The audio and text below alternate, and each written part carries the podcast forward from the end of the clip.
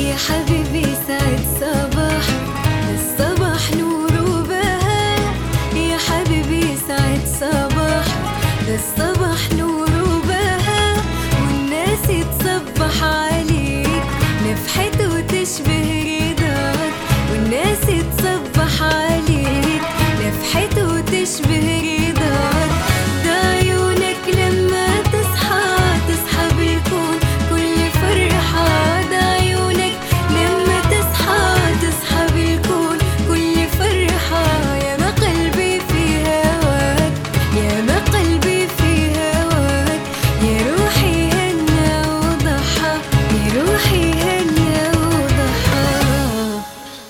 صباح الخير يا عدن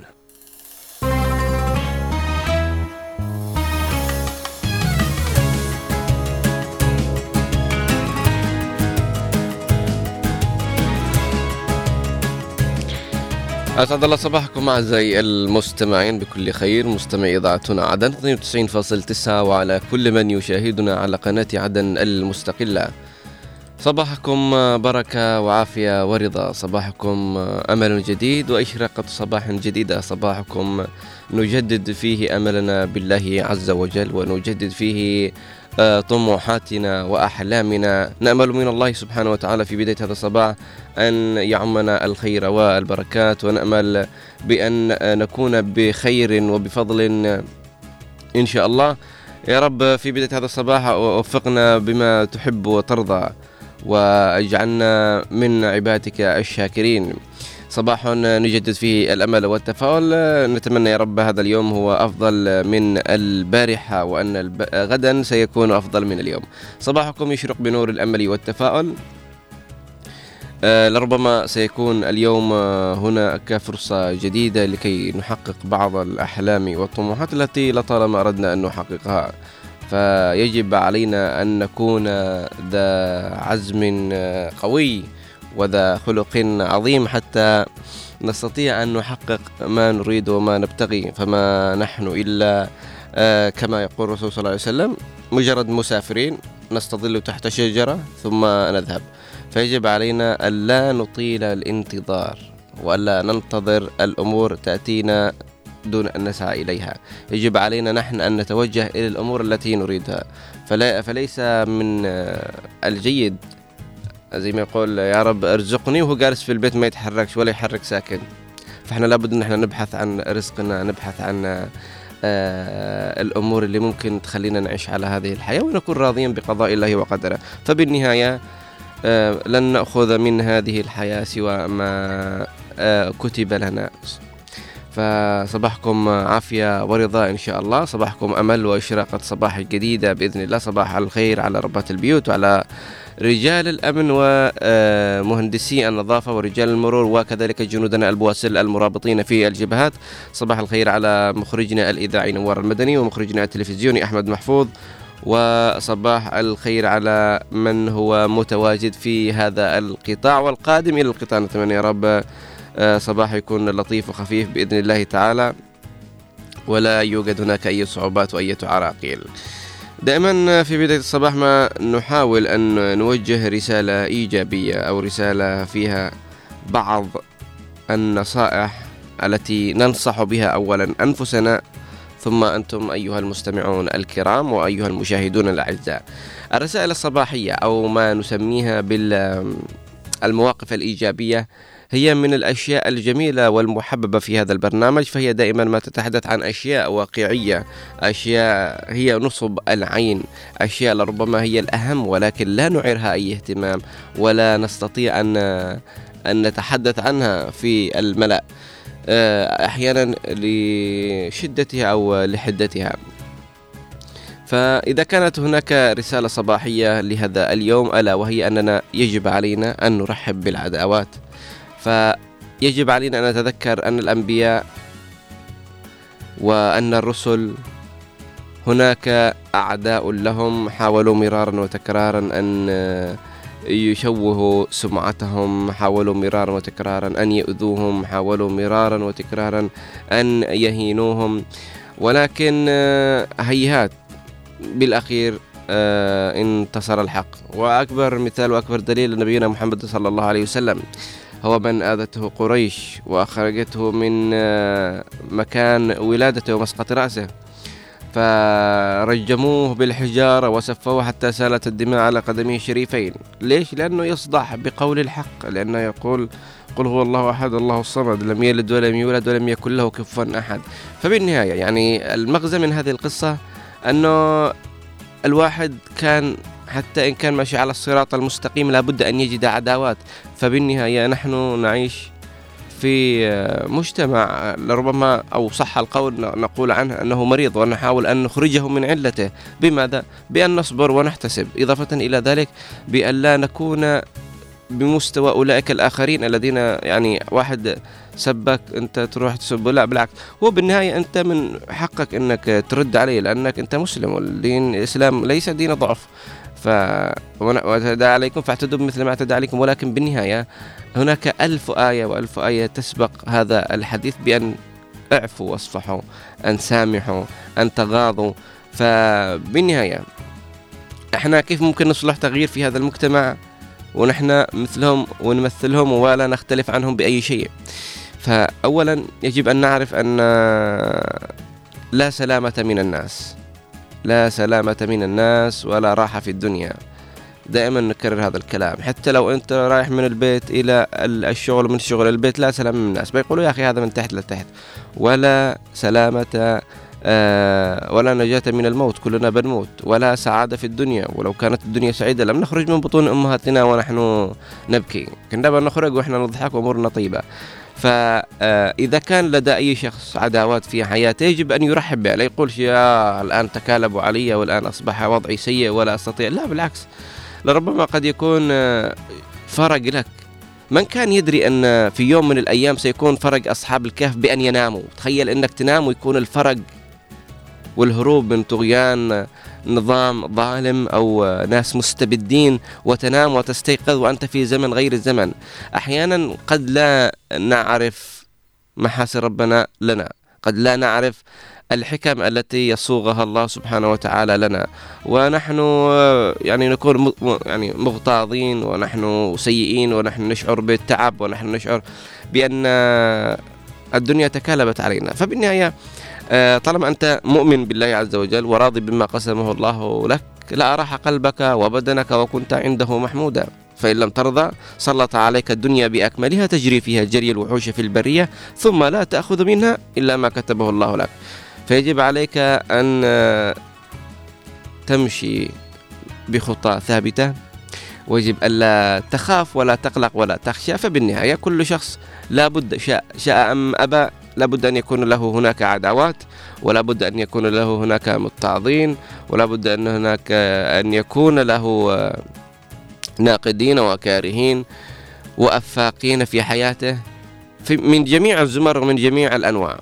ولكن الحكيم واللبيب من يستطيع أن يتعامل مع هذه الأمور بحكمة. يعرف مع من يتحدث يعرف مع من يصمت يعرف مع من يتغاضى ويعرف مع من آه، يصرخ. فيجب علينا أن نكون أكثر حكمة في حياتنا هذه ويجب علينا أن نكون واعيين بكل كلمة وبكل فعل. ليش؟ لأن إحنا الآن في مرحلة حرجة.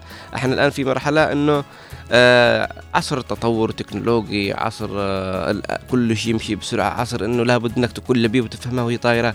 فإحنا لابد أن إحنا نتحرك آه، بسرعة لكن مع ثقة بالله سبحانه وتعالى بأن ما سيحدث لنا أو ما حدث لنا هو أمر من الله. شيء حدث بالماضي لا تتندم وتقول يا يا ريتني فعلت يا ريتني سويت لا.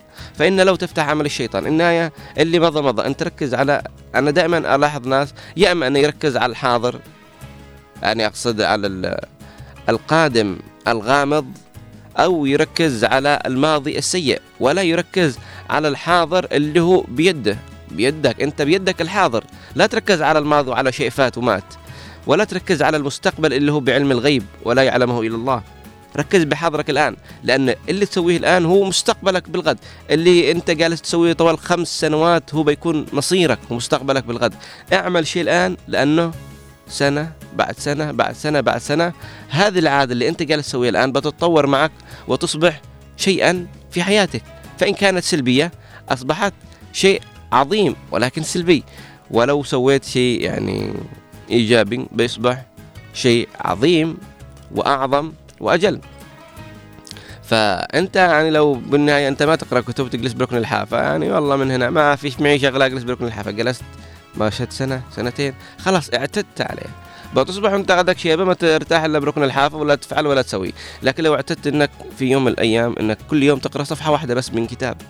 صفحة بعد صفحة بعد صفحة مرت سنة مرت سنتين. بتصير مستقبلا قارئ نعم ولربما تغيرت الكثير من المفاهيم في حياتك. فيجب عليك إنك آه، توعي نفسك أكثر عشان تدرك المخاطر التي تحيط فيك أكثر وتحاول تتسيس معه أحيانا ألف خطر قد يكون لا شيء طالما أنت عارف إنك تتسيس معه. هذا تضحك معه هذا تسلي عليه هذا ترد له. فأنت قادر تتحكم بمحيطك طالما أنت قادر تتحكم بتفكيرك وحديثك مع نفسك. هذه رسالتنا الصباحية أعزائي المتابعين أينما كنتم نتمنى يا رب يكون صباحكم لطيف محبوب وخفيف إن شاء الله. اشربوا القهوة أو احتسوا الشاي وفل... ونبدأ صباحنا الجميل في برنامج صباح الخير. يا عدن معي أنا غيث أحمد. وسنكون معكم خلال الساعتين القادمة بإن شاء الله. آه خلونا نبدأ بهدية الصباح الذي سيهدينا إياها مخرجنا نوار المدني. ومن ثم نعد لكم برنامج صباح الخير. يا عدن.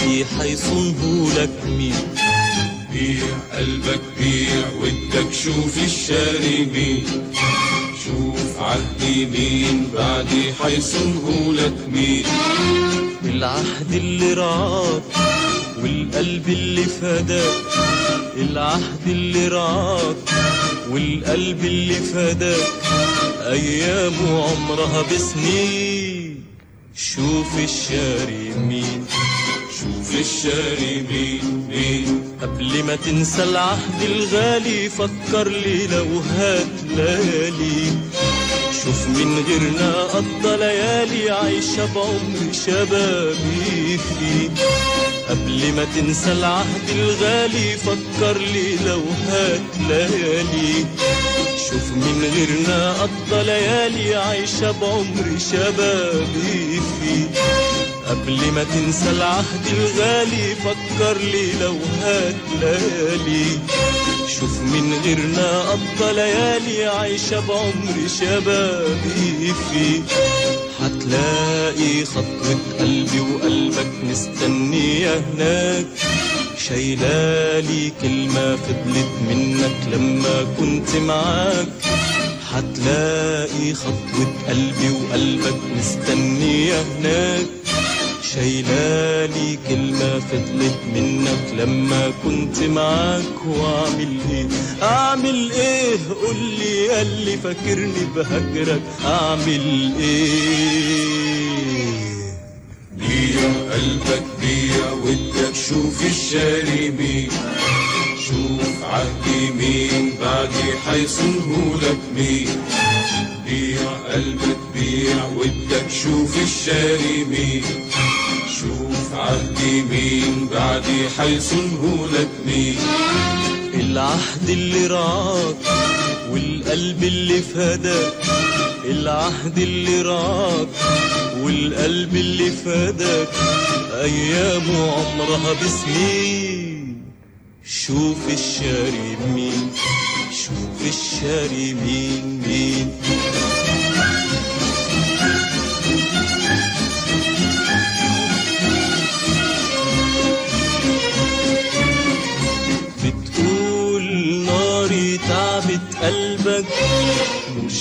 النار اللي كان حبك طاير في جنتها وسارح ليه دلوقتي بتبعد عنها ليه؟ ليه دلوقتي بتهرب منها ليه؟ ليه؟ ما هو النهارده زي امبارح. بتقول ناري تعبت قلبك مش دي النار اللي كان حبك. طاير في جنتها وسارح ليه دلوقتي بتبعد عنها ليه؟ ليه دلوقتي بتهرب منها ليه؟ ليه؟ ما هو النهارده زي امبارح. اهجر على كيفك وانساني مسير الأيام تجيبك تاني. اهجر على كيفك وانساني مسير الأيام تجيبك تاني. واعمل إيه؟ اعمل إيه؟ قولي ياللي فاكرني بهجرك. اعمل إيه؟ بيع قلبك بيع ودك شوف الشاري مين. شوف عهدي مين بعدي حيصنهولك مين. بيع قلبك بيع ودك شوف الشاري مين. شوف عهدي مين بعدي حيصنهولك مين. العهد اللي رعاك والقلب اللي فداك العهد اللي رعاك والقلب اللي فداك أيامه عمرها بسنين.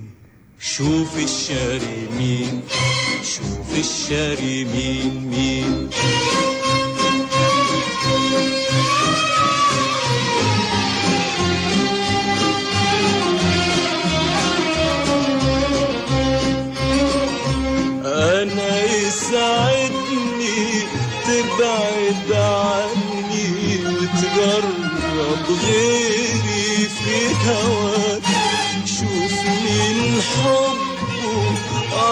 أكتر مني لو شاف اللي أنا شفته معاك أنا يسعدني تبعد عني وتجرب غيري في هواك. شوف مين أكتر مني لو شاف اللي أنا شفته معاك. ابني أماله وهدها واحسب دموعه وعدها ابني أماله وهدها واحسب دموعه وعدها وتعالى قولي بعدها هو حبيبك ولا أنا واعمل إيه؟ أعمل إيه؟ قولي ياللي فاكرني بهجرك. أعمل إيه؟ بيع قلبك بيع ودك شوف الشاري مين. شوف عهدي مين. بعدي حيصنهولك مين. بيع قلبك بيع ودك شوف الشاري مين. شوف عهدي مين بعدي حيصنه لك مين. العهد اللي رعاك والقلب اللي فداك. العهد اللي رعاك والقلب اللي فداك. أيامه عمرها بسنين. شوف الشاري مين شوف الشاري مين مين.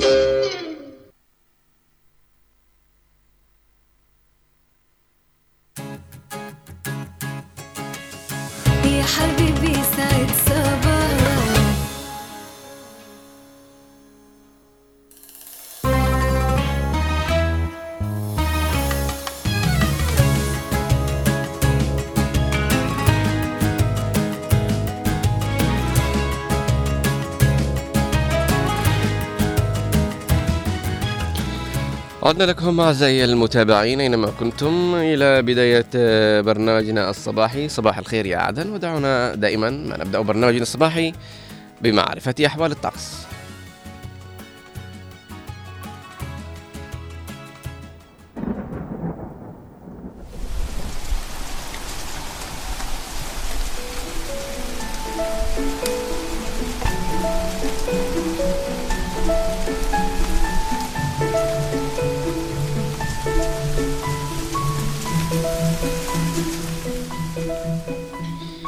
وإلى حالة الطقس المتوقع خلال ال 24 الساعة القادمة بمشيئة الله ونبدأها من اللهجة. في لحج صباحا هناك غيوم متفرقة. الغيوم المتفرقة تستمر طوال اليوم. صباحا تبدأ درجة الحرارة ب 25 درجة مئوية. ترتفع ظهرا وعصرا إلى 30 درجة مئوية. ثم تنخفض مساء إلى 26 وليلا تستقر عند 23 درجة مئوية.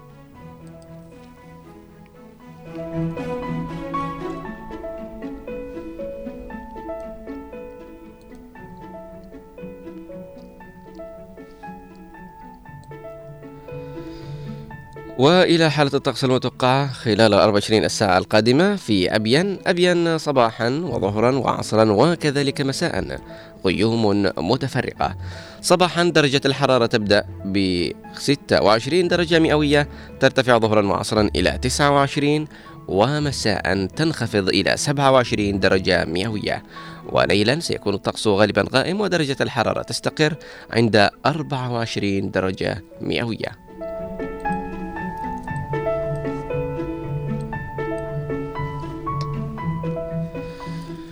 وانتقالا إلى المهرة. المهرة صباحا سيكون الطقس غالبا صافي درجة الحرارة تبدأ ب 21 درجة مئوية. ترتفع ظهرا وعصرا إلى 30 درجة مئوية مع غيوم متفرقة. الغيوم المتفرقة تستمر مساء وليلا لكن مساء تنخفض درجة الحرارة إلى 24 وليلا تستقر عند 18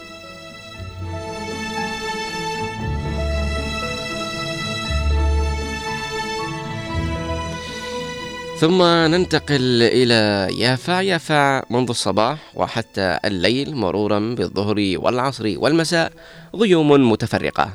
في يافع درجة الحرارة تبدأ ب 18 ثم ترتفع ظهرا وعصرا إلى 25 درجة مئوية تنخفض مساء إلى 19 وليلا تستقر عند 16 درجة مئوية.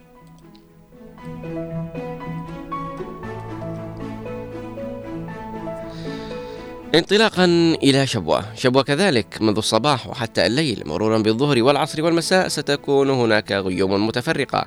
صباحا في شبوة تبدأ درجة الحرارة ب 20 درجة مئوية ترتفع ظهرا وعصرا إلى 26 ثم تنخفض مساء إلى 24 وليلا تستقر عند 18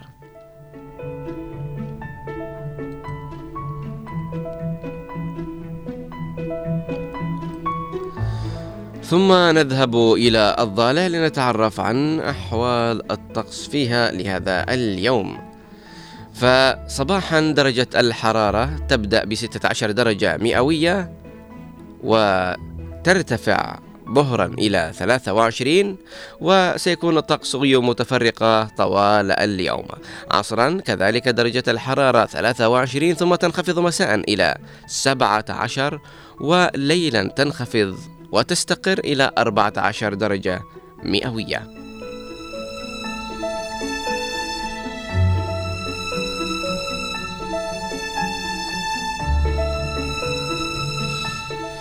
ننتقل إلى حضرموت الجميلة لنتعرف عن الطقس والأجواء فيها لهذا اليوم.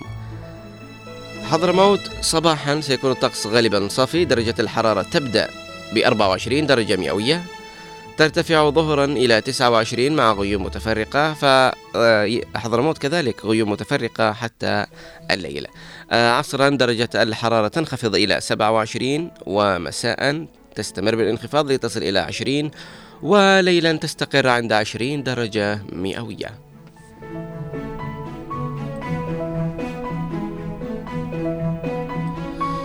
ومن ثم نبحر إلى سقطرى لنتعرف عن الطقس والأجواء فيها لهذا اليوم.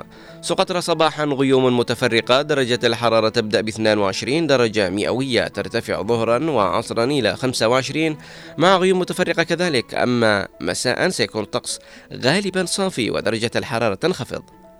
إلى 21 وليلا تعاود الغيوم المتفرقة ودرجة الحرارة تستقر عند 20 درجة مئوية.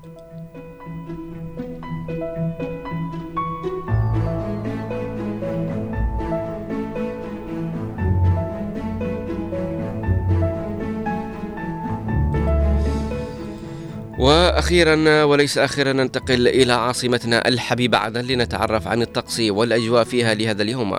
عدن منذ الصباح وحتى الليل مرورا بالظهر والعصر والمساء ستكون غيوم متفرقة.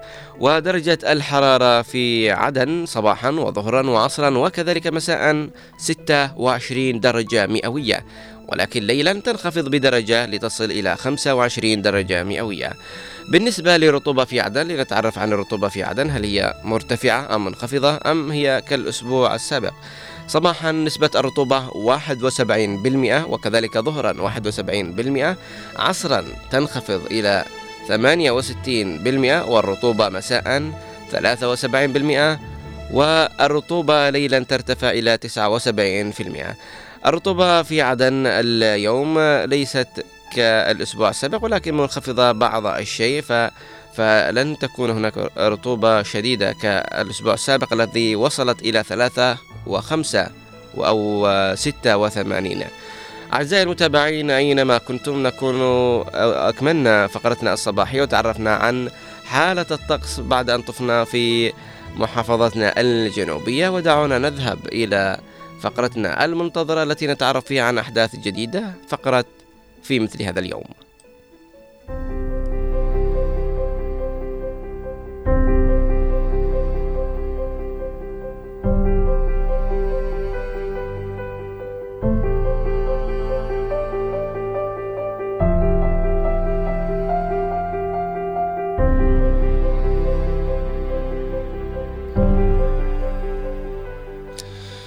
في الواحد والعشرين من يناير.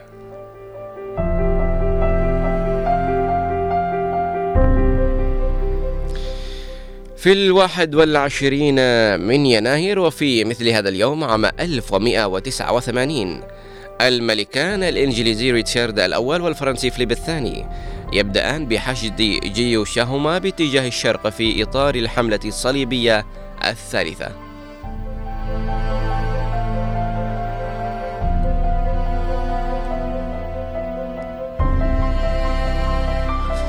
وفي مثل هذا اليوم عام 1793 إعدام الملك لويس السادس عشر على يد الثوار الفرنسيين باستخدام المقصلة.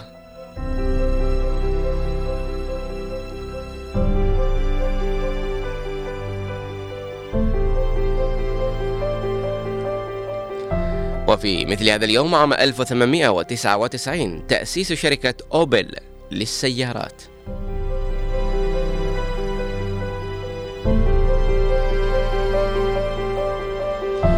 وفي عام 1917 وفي مثل هذا اليوم زلزال في إندونيسيا يؤدي إلى مصرع قرابة 15 ألف شخص.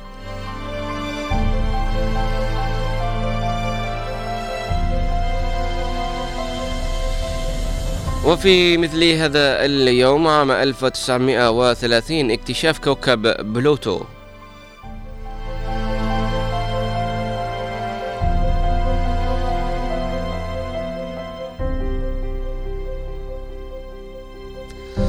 وفي مثل هذا اليوم عام 2000 خسوف القمر يناير عام 2000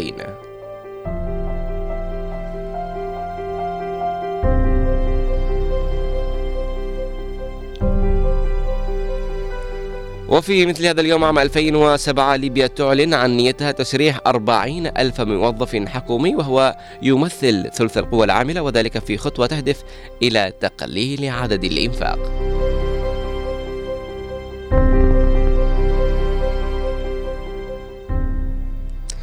وفي مثل هذا اليوم عام 2009 الرئيس الأمريكي باراك أوباما يط- يطلب بوقف مؤقت لمحكمات المشتبه بتوريطهم المحاكمات المشتبه بتوريطهم في قضايا إرهابية والتي تجري في معتقل غوانتنامو لمدة 120 يوما.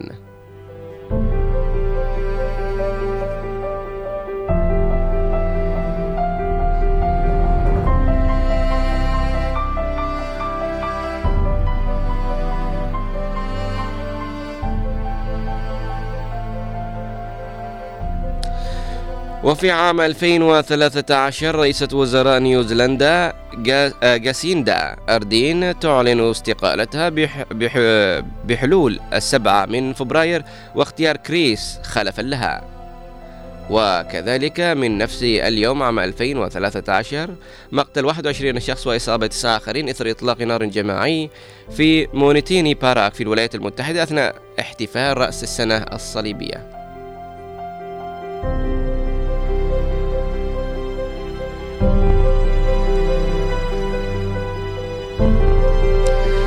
ومن مواليد هذا اليوم.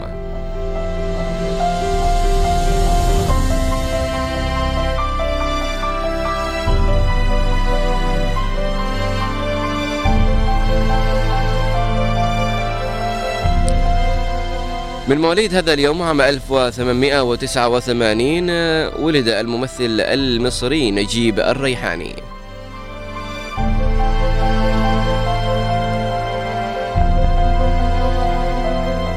وفي مثل هذا اليوم عام 1905 ولد مصمم الأزياء الفرنسي كريستيان ديور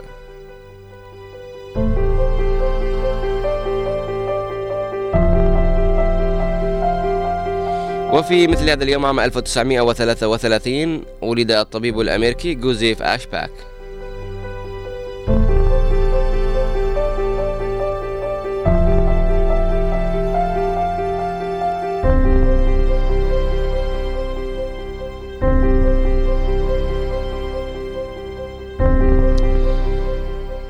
وفي مثل هذا اليوم عام 1972 ولد الإعلامي الفلسطيني محمد أبو عبيدة.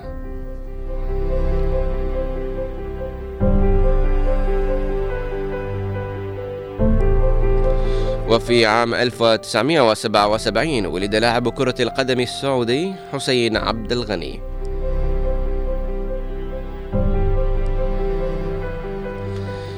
وفي مثل هذا اليوم عام 1988 ولدت الممثلة المصرية ياس ياسمين صبري.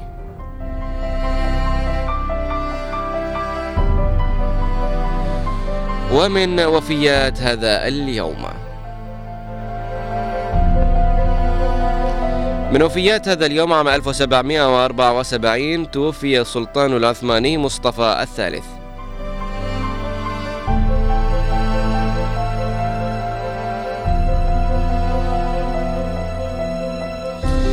وفي مثل هذا اليوم عام 1924 توفي أول رئيس للاتحاد السوفيتي فلاديمير لينين.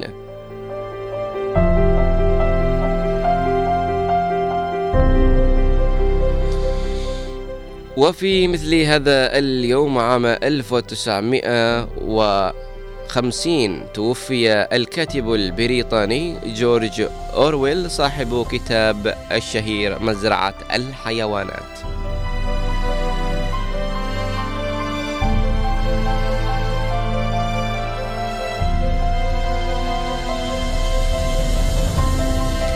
وفي مثل هذا اليوم عام 1994 توفي ابن الرئيس السوري حافظ الأسد هو باسل الأسد.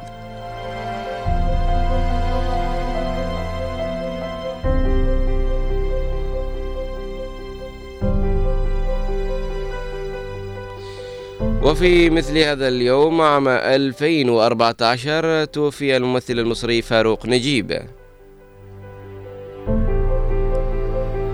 وفي مثل هذا اليوم عام 2022 توفي الممثل السوري مروان السباعي.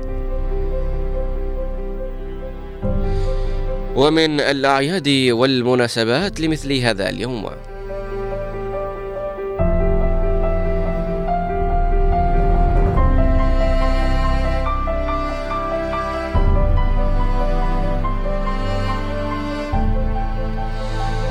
يوم العلم في كيبيك. وكيبيك هي أكبر المقاطعات الكندية مساحة بعد نونافوت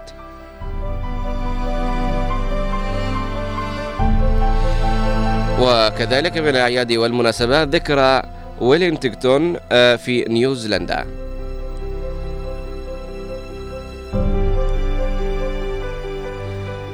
إلى هنا أعزائي المتابعين أينما كنتم نكون أنهينا هذه الفقرة وتعرفنا عن معلومات جديدة وعن آه، من ولد ومن توفي في مثل هذا اليوم وكذلك الأعياد والمناسبات.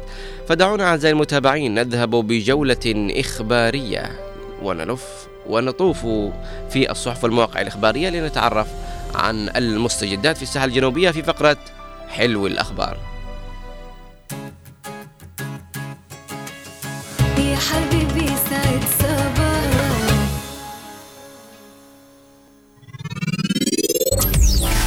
أنتم على أثير هنا.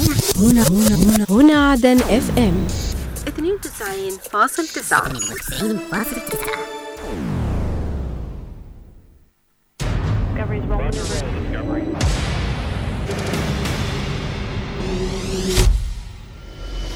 نقرأ ما تتناوله الصحافة والمواقع الإخبارية المحلية والعربية من أخبار ومقالات سياسية واجتماعية وثقافية ورياضية.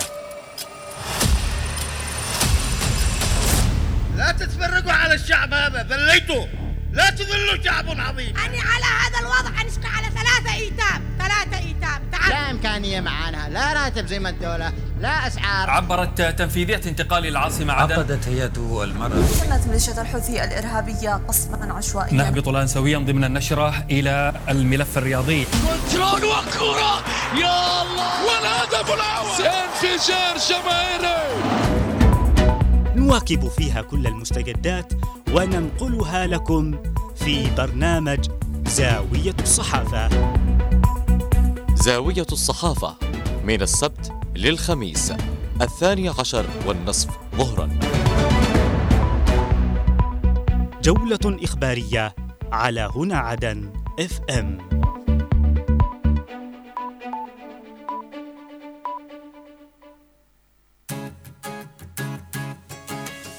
يا حبيبي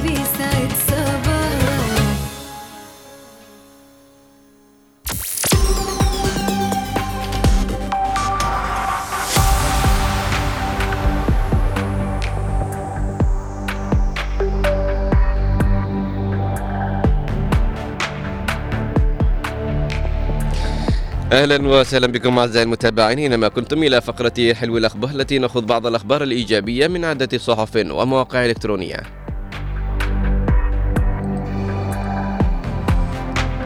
وبداية نزور الموقع الرسمي للمجلس الانتقالي الجنوبي ونقرأ لكم.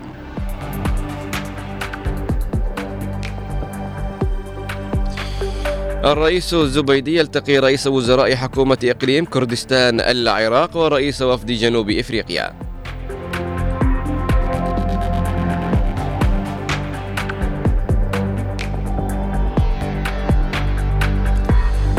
هيئة الرئاسة تبدي تحفظها على خطة التعافي والتنمية وتؤكد استعدادها للمشاركة في إعادة صياغتها.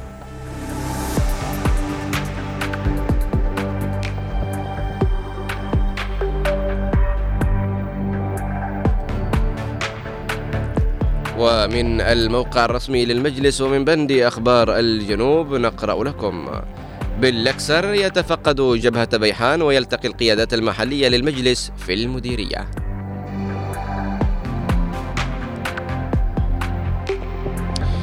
انتقال المهرة ينظم الملتقى الحواري الرابع للقيادات السياسية والاجتماعية والشعبية بالمحافظة.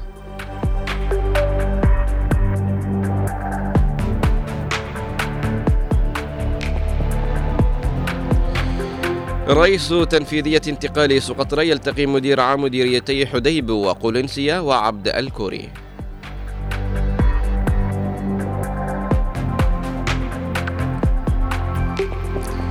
وبحضور الحالمي تدشين العام الدراسي الأول لكلية العلوم الإدارية والمصرفية بجامعة لحج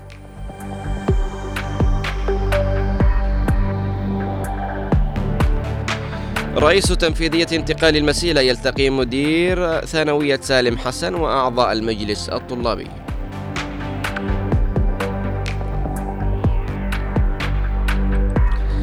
وانتقالا إلى موقع وصحيفة عدن تايم ومن بند أخبار عدن نقرأ لكم.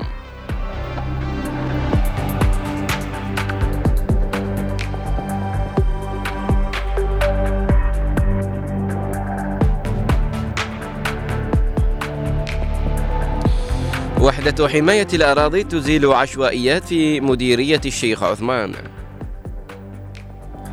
وكذلك بالصور دك وإزالة عشوائيات لمباني غير قانونية في عدد من وحدات الجوار.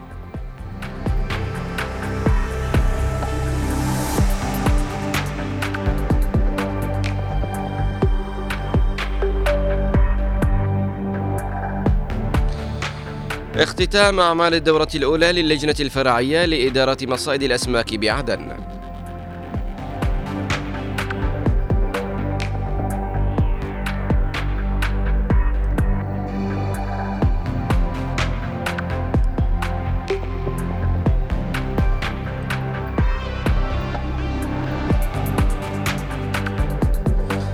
وتواصل حملة توعوية حول الظواهر السلبية بمديرية البريقة في عدن.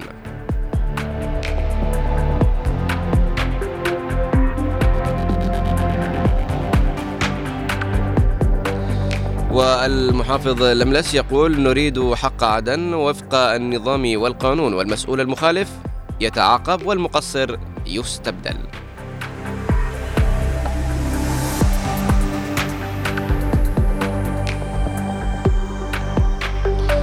ومن عدن تايم ومن بند أخبار المحافظات نقرأ لكم.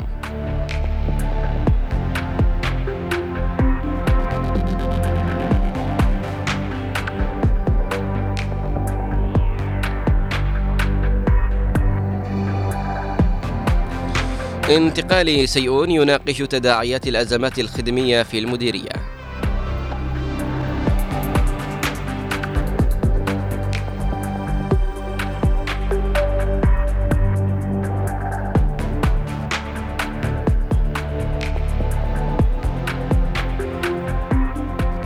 وضبط 2646 جريمة خلال العام 2023 بساحل حضرموت و1103 مستفيد من خدمات مركز الغسيل الكلوي في الغيضة.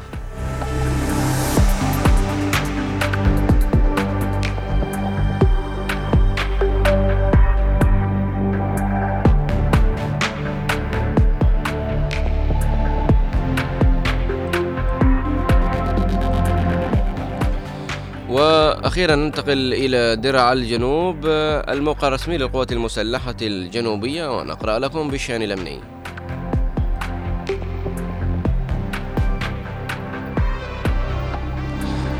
أمن العاصمة عدن يلقي القبض على متهم بجريمة قتل فار من وجه العدالة. قوات الحزام الأمني تضبط باص مسروق في المنفذ الغربي للعاصمة عدن. أمن شبوة يلقي القبض على مطلوب أمني لشرطة العاصمة عدن. كذلك أمن شبوة يلقي القبض على شخصين بحوزتهما كمية من الحشيش المخدر بعتق. والعميد المنهالي يبحث مع فريق برنامج الأمم المتحدة إمكانية بناء مركز خاص بالشرطة النسائية بالمكلا. إلى هنا أعزائي المتابعين أينما كنتم ذهبنا وتجولنا في بعض الصحف والمواقع الإخبارية وتعرفنا عن المستجدات في الساحة الجنوبية. فدعونا مباشرة نذهب إلى فقرة بريد اليوم مع زميلنا الرائع ناصر الطيري من لحج يا صباح الخير. صباح الخير غيث وكل مستمعي إذاعة من عدن. صباحك بركة وعافية. ورضا إن شاء الله زميلي ناصر أطلعنا عن الأجواء في آه، لحج ومن ثم أطلعنا عن المستجدات هناك والله الأجواء في لحق آه، مساء البارحة خفت درجة البرودة نوعا ما. ويعني أجواء رائعة جدا آه، خضرة ومياه ووجه حسن على ما يقول المثل ما شاء الله ومستجدات ال- الأخبار والجديد في لحق مهم. هناك كثير من الأخبار والمستجدات حاولنا نخت- نختصرها. آه، تنفيذا لتوجيهات الرئيس عيدروس الزبيدي آه، رئيس المجلس الانتقالي الجنوبي نائب رئيس المجلس الرئاسي. آه، دشن في مفرق الحسيني بمديرية تبان عمل محطة الوزن آه، لضبط أو مراقبة آه، الأوزان الزائدة لمركبات النقل آه، طبعا آه، هذا بهدف آه، حماية شبكات الطرق آه، المتهالكة وإفراغ الأوزان الزائدة آه، للحمولات دون فرض غرامات مالية أو رسوم لعملية الوزن. آه، الخبر الثاني ضمن آه، برنامج نزولها الميداني آه، نفذت نقابة الصحفيين والإعلاميين الجنوبيين بالمحافظة نزولا ميدانيا لمديريات الأدفان الأربع حيث التقت بكوكبة من الإعلاميين والصحفيين والمديريات بهدف الاطلاع على معوقات العمل الإعلامي وحث الإعلاميين كافة بضرورة الإسراع في تقديم طلباتهم للانتساب لعضوية النقابة لما فيه مصلحة لهم وحفاظا على حقوقهم آه، وتنظيم العمل الإعلامي المهني في آه، المحافظة. آه، خبرنا الثالث بلغت إيرادات مكتب الأوقاف والإرشاد خلال العام 2023 آه، 70 مليون آه، آه، ريال و48 ألف و 284 ريال آه، في موارده الخاصة آه، من مأذونيات وإيجارات البناء وإيجارات العقارات والإيجارات الزراعية جاء ذلك خلال آه، تصريح صحفي آه، لمدير مكتب الأوقاف بالمحافظة محسن علوان آه، مشيرا أنه أن إجمالي عروض أراضي البناء للفترة نفسها بلغت آه، 114 عقد جديد فيما تم تحديد أو تجديد 24 عقد زراعي.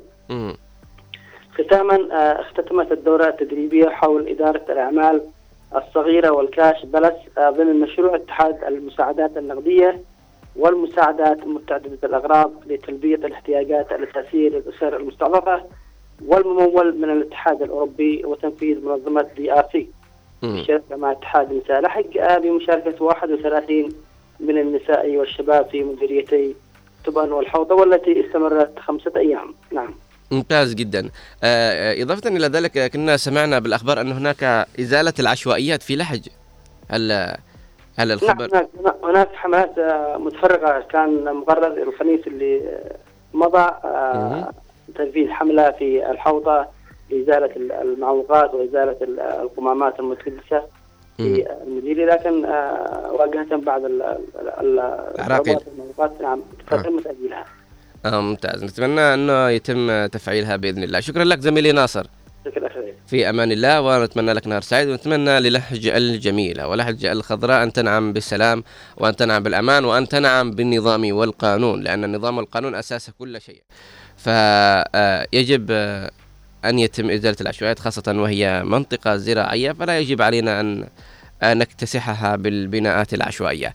أعزائي المتابعين نذهب إلى فاصل قصير ومن ثم نكمل فقراتنا التالية.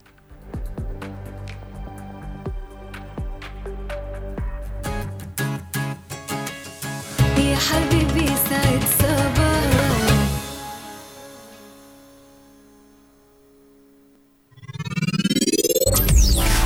أنتم على أثير. هنا. هنا. هنا. هنا, هنا عدن إف إم. 92.9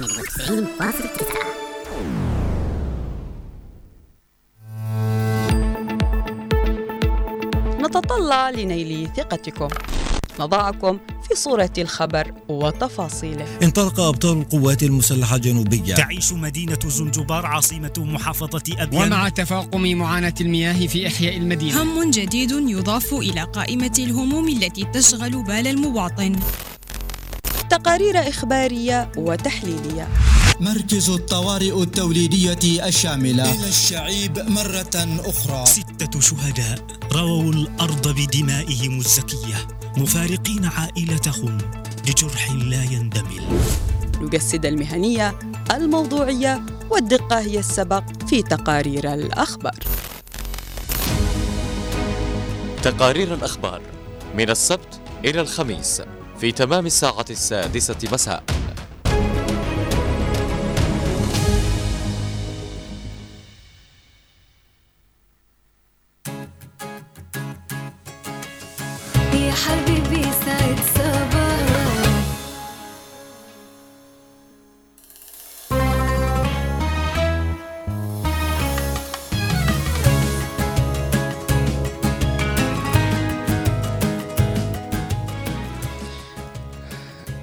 أعزائي المتابعين دعونا نذهب إلى فقرتنا الرياضية التي دائما وأبدا مع الكابتن خالد.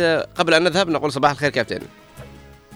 صباح الخير طبعا والفل والكادي طبعا غيث نوار المدني أحمد محفوظ الاحبه في هنا عدن صباحك بركة وعافية ورضا إذا نوار دعنا نذهب إلى فقرتنا الرياضية.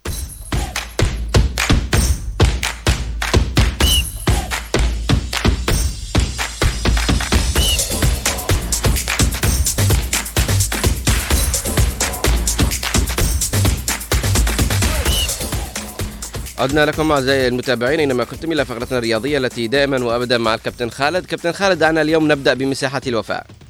نعم غيث نجدد أكيد لك الصباح ولكل من يستمع الفقرة الرياضية على أثيرنا. عدن نتحدث اليوم في مساحات الوفاء أيضا عن شخصيتين كبيرتين هكذا قدمتا للرياضة والمنظومة الاجتماعية في عدن والجنوب بصورة عامة. كثير من الأشياء الجميلة التي يحتفظ بها الجميع وبالتالي اليوم نتذكر آه، الفقيد آه، صالح آه، محمد عمر بما قدمه بما أعطاه. هو أحد مؤسسي طبعا الرياضة العسكرية. هو حوار خاص من بوابة نادي الهلال نادي الشباب الرياضي كريتر فريق الجيش أيضا مدرب الهلال مدرب الجيش. بمعنى نتكلم عن حقبة جميلة هكذا سميت بالكابتن صالح محمد عمر لأنه تبنى هكذا الذهاب إلى روح رياضة عسكرية اسس لها كثير من المداريك التي ظلت طويلة إلى جاء عام 90 وبالتالي آه، نترحم على هذا الاسم الجميل. آه، نتذكر كل عطاءاته مع الرياضة والحياة المجتمعية. أكيد اسم آه، باغ أكيد في في الوجدان بما قدمه بما أعطاه. أيضا اليوم نتذكر الكابتن علي أحمد دبا هو أيضا من محافظة لحق. الذكرى الرابع عشر لرحيل هذا الاسم. هو لاعب نادي المستقبل نادي الاتحاد في لحق أيضا. لعب في عدن ومثل منتخب منتخب السلطنة اللحقية في مباراة الشهيره ضد الإسماعيلي المصري. اذا أيضا نتحدث عن اسم جميل مر من ممرات رياضة لحق صوب الرياضة الجنوبيه باعتبار أنه لحق كانت رابط جميل بالأسماء والنجوم. بالتالي دائما نحن سعداء قيد أنه حتى وإن كانت مناسبات حزينة يعني نتذكر فيها رحل لكن نحن سعداء أنه نمنح نمنح هؤلاء بعد السنوات الطويلة هذا الحديث. آه، نتذكرهم ونتذكر عطاءاتهم. أكيد يرحم الله الفقيد آه، الكبير صالح محمد عمر وأيضا آه، الفقيد الكبير علي أحمد عوض دبا ويسكنهم الجنة. ربنا يرحمهم آه، وإن شاء الله يكونوا بالفردوس إن شاء الله. كابتن خالد آه، دعنا نذهب إلى التلال يكسب الشعلة. آه، نعم أمس ختمت الجولة الخامسة من إياب دوري عدن الممتاز مباراة كبيرة بكل المسميات باعتبار إنه عندما نتحدث عن التلال وعن الشعلة نتحدث عن قطبي كبيرين هكذا آه، في رحاب رياضة عدن والجنوب آه، اسمين آه، ذات دلالة ذات خصوصية ذات جماهيرية ذات إنجازات وبطولات. وبالتالي التلال أمس آه، حل ضيفا على الشعلة في ملعب الشهيد علي صالح بن حبيب. فاز التلال بهدف كان سجله بالشوط الثاني. وبالتالي التلال آه، هكذا يواصل آه، ملاحقة المتصدر ال- آه، الشعلة. التلال يرفع الرصيد إلى 30 نقطة. الشعلة يظل في المركز الخامس. ب 21 نقطة. مباراة جميلة في نطاق جماليات ما يقدم دوري عدن ال- الممتاز. بالأمنيات بإذن الله تعالى لباقي تفاصيل الجولات في دوري عدن الممتاز. نعم كابتن. كابتن دعنا نذهب إلى بطولة آه، كأس آسيا لكرة القدم. نعم طبعا في آسيا العرب حاضرين حقيقة أمس المنتخب الأردني حقق يعني قدم مباراة جميلة جدا يعني أمام كوريا الجنوبية المدعمة بكثير من المحترفين. آه، كان غاب قوسين أو ادنى من الفوز. آه، تقدم بهدفين لهدف حتى الانفاس الأخيرة من المباراة عندما سجل هدف عكسي في مرماه وبالتالي نقول هكذا ال- ال- النشامه منتخب الأردن خسر أمس مباراة كان كانت قريبة منه طبعا لتحقيق فوز الثاني لكن ال- المنتخب الأردني يرفع بالتعادل الرصيد إلى أربع نقاط نفس آه، طبعا رصيد المنتخب الكوري وبالتالي يقترب من الدور ال- الثاني. أمس أيضا المنتخب ال- العربي البحريني حقق فوز على نظيره الماليزي بهدف كان جاء في الوقت الأخير أيضا وبالتالي البحرين تحافظ على حظوظ الذهاب. باعتبار انها خسرت المباراة الأولى لديها مباراة قادمة وأخيرة في المجموعة مع منتخب الأردن. سنتابع المعطيات. نعم. آه، ننتقل إلى كأس أمم أفريقيا. نعم آه، عندما نتحدث عن جمال ما يقدمه العرب في آسيا نتحدث عن خيبة امل يقدمها العرب في آه، أفريقيا. هناك أمس تونس في المباراة المتأخرة التي أقيمت أمس الحادي عشر أيضا سقطت في فخ التعادل كانت خسرت المباراة الأولى وبالتالي آه، سقطت بالتعادل أيضا أمام آه، منتخب مالي وبالتالي نقطة وحيدة فقط لتونس من مباراتين.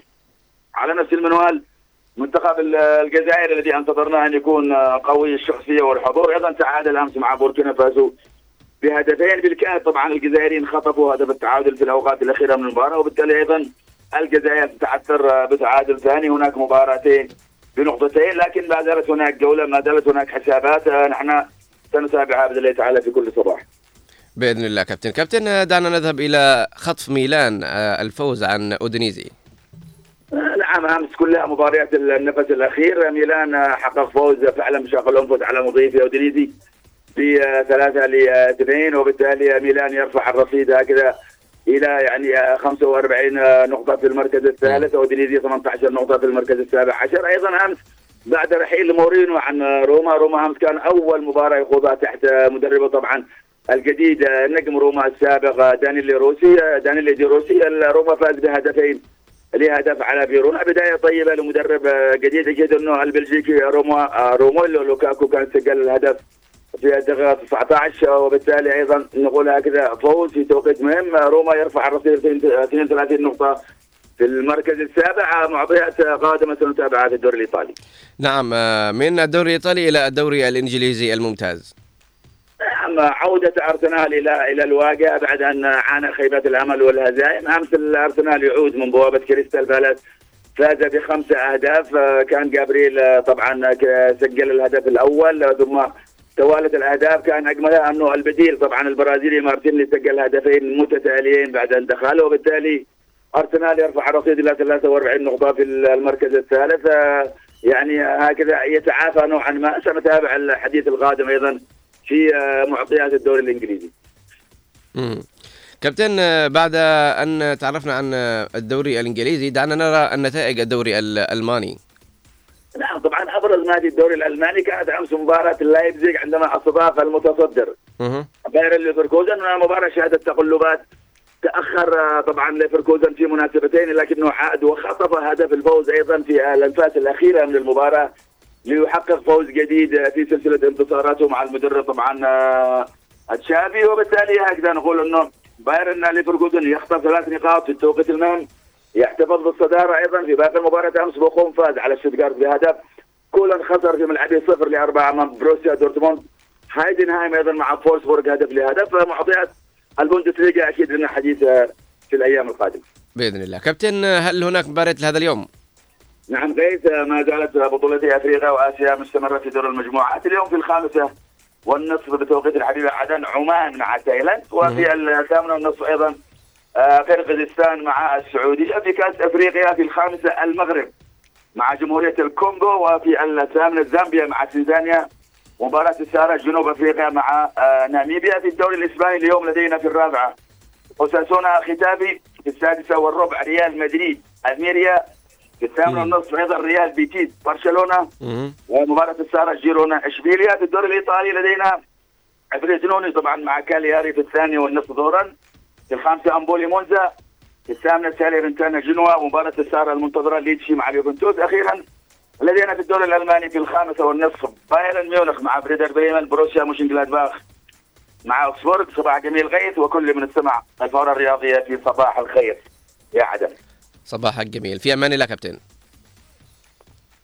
في أمان الله ونتمنى لك نهار سعيد كابتن خالد. أعزائي المتابعين أينما كنتم ما زال حديثنا مستمر وما زال في جعبتنا آه، العديد من المواضيع التي سنخوضها. طبعا آه، موضوعنا لهذا اليوم قبل أن نذهب إلى فاصل نجب علينا أن ننوه آه، متابعينا سيكون موضوعنا الحديث عن المشاكل النفسية أو الظواهر النفسية التي قد تصيب بعض ال- الأشخاص بسبب آه، التكنولوجيا المستمرة أو التكنولوجيا المتواجدة.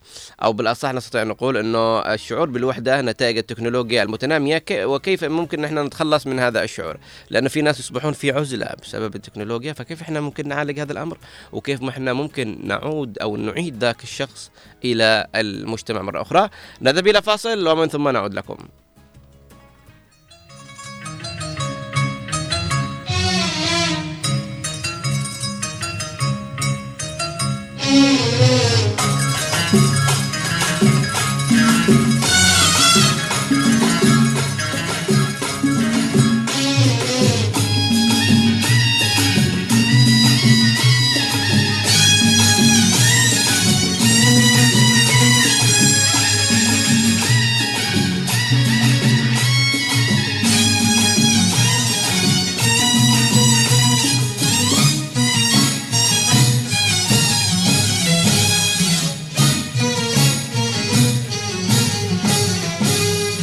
يا سلوة الخاطر لا شفت أنا الماطر تسقي جزيرتنا يا سلوة الخاطر.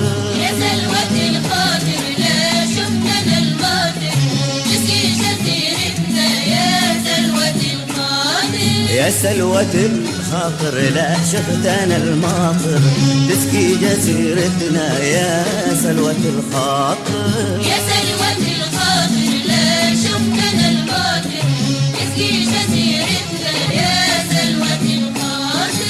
هاتني داويني من جور ما فيني. هاتني داويني من جور ما فيني. بهاتني داويني من جور ما فيني. شربة يهنيني من رحمة القادر. يهنيني من رحمة القادر. بشربة سعودية ولا خليجية ولا يمانية تنمي زهرها العاطر يا سلوة الخاطر لا شفتنا الماطر تسقي جزيرتنا يا سلوة الخاطر يا سلوة الخاطر لا شفتنا الماطر تسقي جزيرتنا يا سلوة الخاطر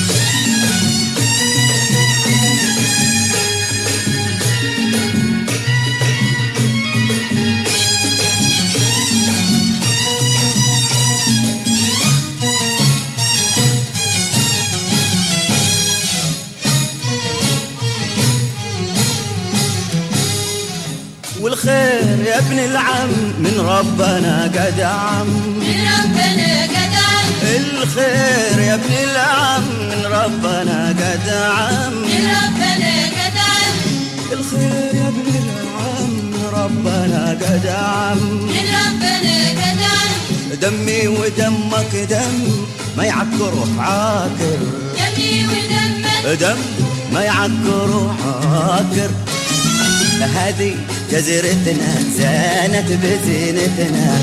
دامت ركيزتنا في الماضي والحاضر. يا سلوة الخاطر لا شفتنا الماطر تسقي جزيرتنا يا سلوة الخاطر يا سلوة الخاطر لا شفتنا الماطر تسقي جزيرتنا يا سلوة الخاطر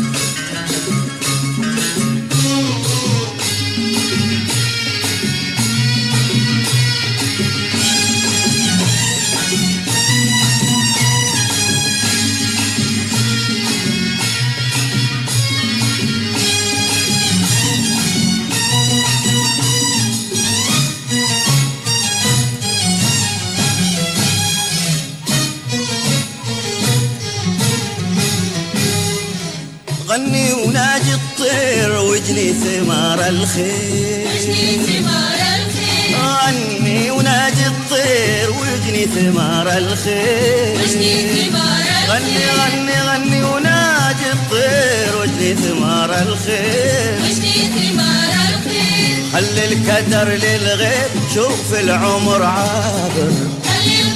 للغير شوف العمر عابر.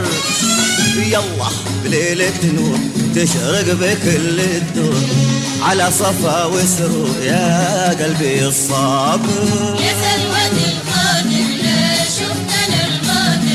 تسقي جزيرتنا يا سلوة يا لا تسقي جزيرتنا يا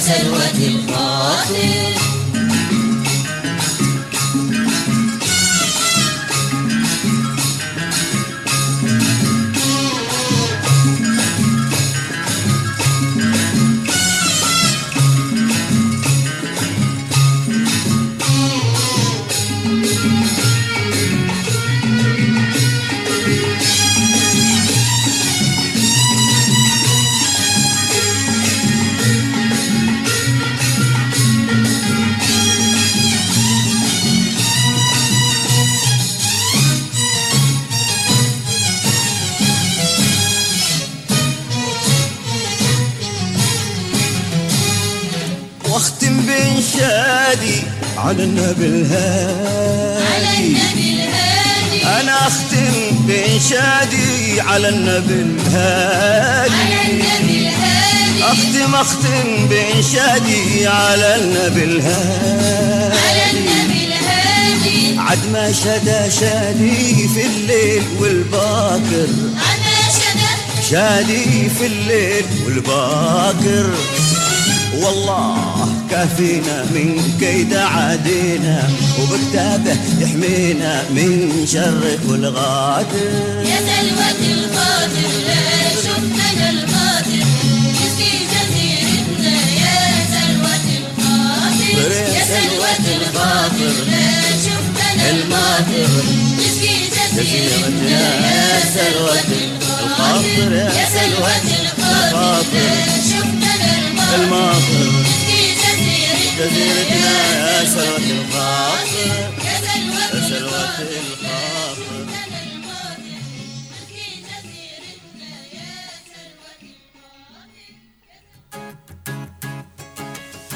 يا حبيبي سعد صباح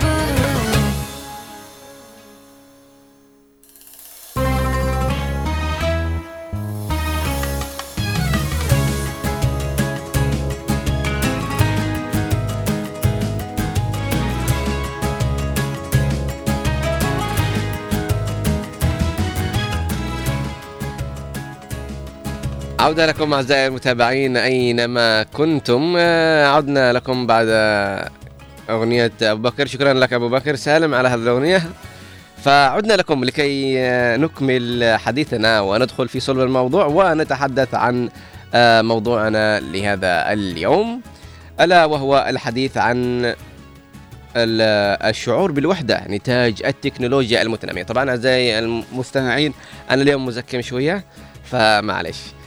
إحنا بنتعرف بحلقة اليوم عن الشعور بالوحدة نتاج التكنولوجيا المتنامية وكيف ممكن نحن نتخلص من هذا الشعور. أكيد آه، آه، التكنولوجيا أصبحت الآن خطر ليست فقط على صغار السن وإنما على الكبار كذلك. آه، هناك كبار في السن أصبحوا الآن آه، يعني كانوا دائما يتفرجوا التلفزيون الآن أصبحوا خلاص آه، ما يحتاجوا التلفزيون. وصل كذا مسدوحين ممددين يقلبوا ريلز يقلبوا يقلبوا يقلبوا ما يناموا وما يكلموا من اللي حولهم. فهو عبارة عن إدمان يعني ولا بد أنه واحد آه، يكون حذر ويحذر سواء من كانوا أصغر منه أو من كانوا أكبر منه وهو عنده أسلوب ونمط معين في أنه يتخذ إجراءات لازمة في في إنه كيف ممكن يحافظ على نفسه في آه، عدم الإفراط في استخدام التكنولوجيا والوقوع في دائرة بعد ان تعيش بواقع افتراضي بعيد كل البعد عن واقعك. الطبيعي. فهنا تكمن المشكلة إنه خلاص الآن شخص ينقر إلى الواقع الافتراضي ويصبح إن حياته الأساسية والرسمية في هذا الواقع؟ طيب الآن أصبح لا يثق إلا بالواقع الافتراضي اللي خلقه لنفسه فكيف أنه ممكن نعيد إدماجه إلى واقعه الطبيعي؟ كيف أنه ممكن نقدر نخليه يزن أو ما بين أنه يعيش في حياته الواقعية ويعيش في حياته آه الافتراضية صح؟ أنه في مخاطر لكن في برضو فوائد. فإحنا بنعرف في حلقة اليوم عن آه الفوائد أو المضار أو الأمور ال- التي مختلطة أو مشبوهة عند الناس فبنتعرف عليها بشكل أكبر. طبعا بيكون معي عبر الهواء مباشرة الدكتورة مريم العفيف استشاري تدريب ومدرب وكذلك أخصائي نفسي ومعالج ذاتي واستشاري أسري. نقول يا صباح الخير. يعطيك العافية. يا صباح النور إن شاء الله. صباحك آه، فل ورد وياسمين إن شاء الله وشكرا على كونك ضيفة لنا. صباح يشبه لطف هذه المدينة عدن الباسلة دائما والصامدة والمناضلة والغناء دائما بالأشياء ال- الجميلة. ما شاء الله. صباحك إذا عدني أصيل إن شاء الله. طبعا آه، دكتورة مريم العفيف آه، كنا قد بدأنا نتحدث أو نمهد لموضوعنا لهذا اليوم ونعرف أننا نح- نحن في آه، تطور تكنولوجي مستمر ومتنامي وكل يوم آه، تخلق آه، تكنولوجيا جديدة أو تطور أكبر. فهذا أصبح خطر على شبابنا وعلى أطفالنا حتى كبار السن يعني. فيعني برأيك ما الذي قد يسببه إدمان الأشخاص لهذه التكنولوجيا؟ طبعا بدءا موضوع كالتكنولوجيا في عصر حداثي جدا وعصر مستدام في في تطوره وحداثته. اليوم في في الثانية الواحدة تلقى تطورات جديدة على مستوى التكنولوجيا وعالم الإنترنت ال- العالم الفضائي هذا. ال- التكنولوجيا عامة هي حيوية تمام؟ وهي ديدن بما أنها ديدن العصر بشكل أو بآخر فهي تزيد من معظم جوانب حياة ال- الفرد عامة. ال- الفرد ايا كان كان طفلا أو شابا أو ايا كانت آه، فئته العمرية تلقى التكنولوجيا مهمة. لكن تبقى المشكلة في الاستخدامية. آه، تبقى المشكلة آه، مثلما نحن نتعامل مع الأشياء العادية. الآن لو بيدك سكين فأنت بخيارين. إما أن تقطع بها فاكهة وخضار لتأكل وتستفيد وتضعها جانبا وإما أن تقطع بها وريدك وشريانك أو تؤذي نفسك. فبالتالي التكنولوجيا هي محض استخدام الإنسان وباستطاعته أن يقولبها ويؤطرها في إطار استخدام معين وبالتالي ينجو من المخاطر التي قد تشكل آه، ضررا كبيرا آه، في حياة ال- الفرد منا وتعرقله. أوقات كثيرة تعرقله وتعرقل وظائفه آه، الطبيعية. يعني نستطيع القول أن لكل شيء في هذا العالم ومن ضمنها التكنولوجيا ذا حدين إما خير وإما شر. سلاح ذو حدين صحيح نعم. آه فانه الإنسان قد يصبح منعزل عن العالم أو منطوي ويكتفي بالحياة الافتراضية يقول أنا عندي أصدقاء افتراضيين يحبوني أحبهم نتراسل أغاني نتكلم آه كل واحد يرسل الثاني voice أما أروح الواقع الخارجي آه ألاقي مضايقات من الناس ألاقي تنمر من الآخرين. فهم الآن يصبحوا لا يثقون ولا يجدوا الثقة إلا في آه عالمهم الافتراضي بعيدا عن العالم الواقعي. فإلى أي مدى قد نتفق مع هذا الرأي؟ طبعا في اختلاف ما بين المصطلحات ونحن دائما ندقق على هذه المصطلحات. مم. كلمة وحدة وكلمة عزلة وكلمة انطواء هذه مصطلحات متفاوتة بالمعنى وإن كانت تشترك في الإطار العام. فكلمة عزلة مثلا إنه آه، يلجأ بعض الأشخاص أو بعض الأفراد وهم في الغالب إلى العزلة آه، هو شعور عادي.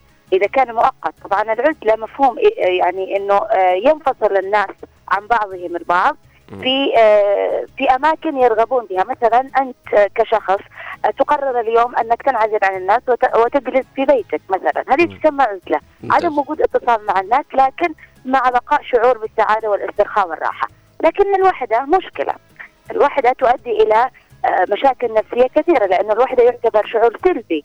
حالة من ال- ال- الشعور تجعل الفرد منا يريد أن ينفصل تماما مع بقاء شعور سلبي بداخله شعور من الحزن من الاكتئاب أو ما نسميه بالدارجه الكآبة. آه، شعور من شحوب ال- الملامح عدم الرغبة في عمل شيء لكن العزلة بإمكانك أن تقيم آه، يعني أن تقوم بوظائفك آه، وأنت في في منزلك أو في مكتبك بعيد عن الناس. آه، ثمة فرق فللحفاظ على التوازن عامة الحفاظ على التوازن أثناء استخدام التكنولوجيا في عالم الإنترنت هذا ال- ال- المتضخم يعني آه لابد أن يكون هناك توصيف دقيق لآلية استخدامنا نحن آه، للتكنولوجيا مم. لماذا أستخدم أنا التكنولوجيا هذا يبقى السؤال الأول صحيح. آه، والأكثر دقة حينما نأتي نتعامل التكنولوجيا أصبحت آه، في العالم الآخر يعني في دول الآن أصبحت ليست جوال تحمله وإنما شرائح تزرع فبالتالي أنت تتحدث مع من؟ تتحدث مع مع مع عالم أصبح يتسارع بتسارع الثانية واللحظة والبرهه مم. فاليوم أنت عزيزي المستمع دعنا من من منصة أو من منبر آه، إذاعة هنا عدن وقناة عدن المستقلة أيضا أن نخبر العالم ما الذي تريده أنت من استخدام التكنولوجيا. أعطني ورقة وقلم مكتب اول نقطة. أريد أن أستخدم هذا هذه التكنولوجيا في المسائل العلمية مثلا في البحث العلمي مثلا في التعليم مثلا. بعض الدول تستخدمه طبعا في الخدمات في الخدمات الحكومية لأنه لارتباط الإنترنت بوظائف ال- الوظائف المجتمعية كالتجارة كالتعليم صحيح. الخدمات فبالتالي يختلف من مجتمع لمجتمع نحن نتحدث مثلا عن مجتمعنا نحن آه، استخدامنا للتكنولوجيا أصبح أقرب إلى ماذا؟ أقرب إلى إنه نحن نستخدمه في على محورين، المحور الأول هناك من يستخدمه في الأشياء المفيدة والأشياء التي تخص العلم والعمل. ال- القدر الإمكان الاستفاده من عالم ال- ال- العالم التكنولوجي أو الإلكتروني خلينا نقول آه، بالأمس كنا نبحث مثلا عن المعلومة من أوراق ومن مكتبات. اليوم باستطاعة كسر زر استطاعت أن تحصل على مفردات كثيرة عن عن كتب عن دراسات في العالم كامل. العالم كله أصبح قرية. مم. قرية صغيرة. صحيح. لكن هناك أيضا من يستخدم التكنولوجيا بطريقة مفرطة وطريقة آه، غير مجدية وغير مفيدة بمعنى تواصل مواقع التواصل الاجتماعي آه، بكافة تطبيقاتها ومنصاتها. هناك ضرر كبير جدا يعود على الفرد أثناء المشاهدة أثناء صحيح. الاستماع. هناك تغيير ثق- ثقافي كبير. هناك عبارة عن دعنا نقول بشكل صريح وواضح وبكل شفافية. هناك تغيير تغيير ثقافي كبير آه، عادات وتقاليد عرف مجتمعية بإمكانك تغير مجتمعات من هذه المنصات صحيح فبالتالي آلية الاستخدام الأولى هي ما الذي تريده من هذا آه، من هذه التكنولوجيا من استخدامك للموبايل استخدامك لللابتوب استخدامك للإنترنت عامة مم. لكن لا ننسى الشق الإيجابي أن أننا اليوم نستطيع أن نحضر مؤتمرات وندوات وأن نشارك العالم الآخر عن طريق آه، مثلا منصة الزوم. بنفس الوقت نفس المنصة تحمل شكلا سلبيا إذا ما أسيء الاستخدام. آه زي ما آه سمعت مقولة إنه العالم الافتراضي أو الت- الإنترنت لا يشوه الناس وإنما أحيانا يظهرهم على حقيقتهم فبعضهم حقيقتهم سيئة فلما يدخلوا عالم الإنترنت يصبحوا سيئين كما هم على حقيقتهم. طبعا آه زي ما قلتي دكتورة مريم العفيف إنه دائما لابد أن نسأل نفسنا السؤال الأزلي إنه لأي شيء في هذا العالم ليش أنا بسوي كذا؟ السؤال إنه ليش أنا بدخل نت؟ في زميلي البارحة يقول لي أنا ما قدرت أنام وجيت الش- الشغل مداوم سهران، قلت ليش؟ قال جلست أقلب reels، فهو يعني لو كان مثلا سأل نفسه أنا ليش بدخل الإنترنت وأقلب؟ يعني قال مثلا إلى غرض التسليه لمدة ساعة. okay. فإحنا دائما قبل ما نستخدم لابد نحن نسأل نفسنا ليش وكيف ومتى يعني نخلص. طيب. ربما ربما يعني إذا كان زميلك هذا الذي تحدثت إليه بالشق الإعلامي ربما هو الحاجة إلى معرفة الجديد من الأخبار. لكن أنت ذكرت كلمة reel وهي كلمة مستخدمة شائعة في مواقع التواصل الاجتماعي على المقاطع الأكثر آه، تداولا. صحيح؟ صحيح. فبالتالي هذه المقاطع الأكثر تداولا. أنا بعد مشقة وتعب يوم كامل. ما الذي يجعلني أخذ الموبايل وأزيد إنهاك جسدي زيادة وفكري أيضا وألا أخذ قسطا من راحة بعد يوم متعب من العمل؟ بالضبط. إذا هنا هنا مربط الفرس مثل ما تقول اللهجة أه. العامية. هنا مربط الفرس. هنا تكمن المشكلة. آلية الاستخدام. لماذا أستخدم الموبايل؟ لماذا أستخدم مواقع التواصل الاجتماعي؟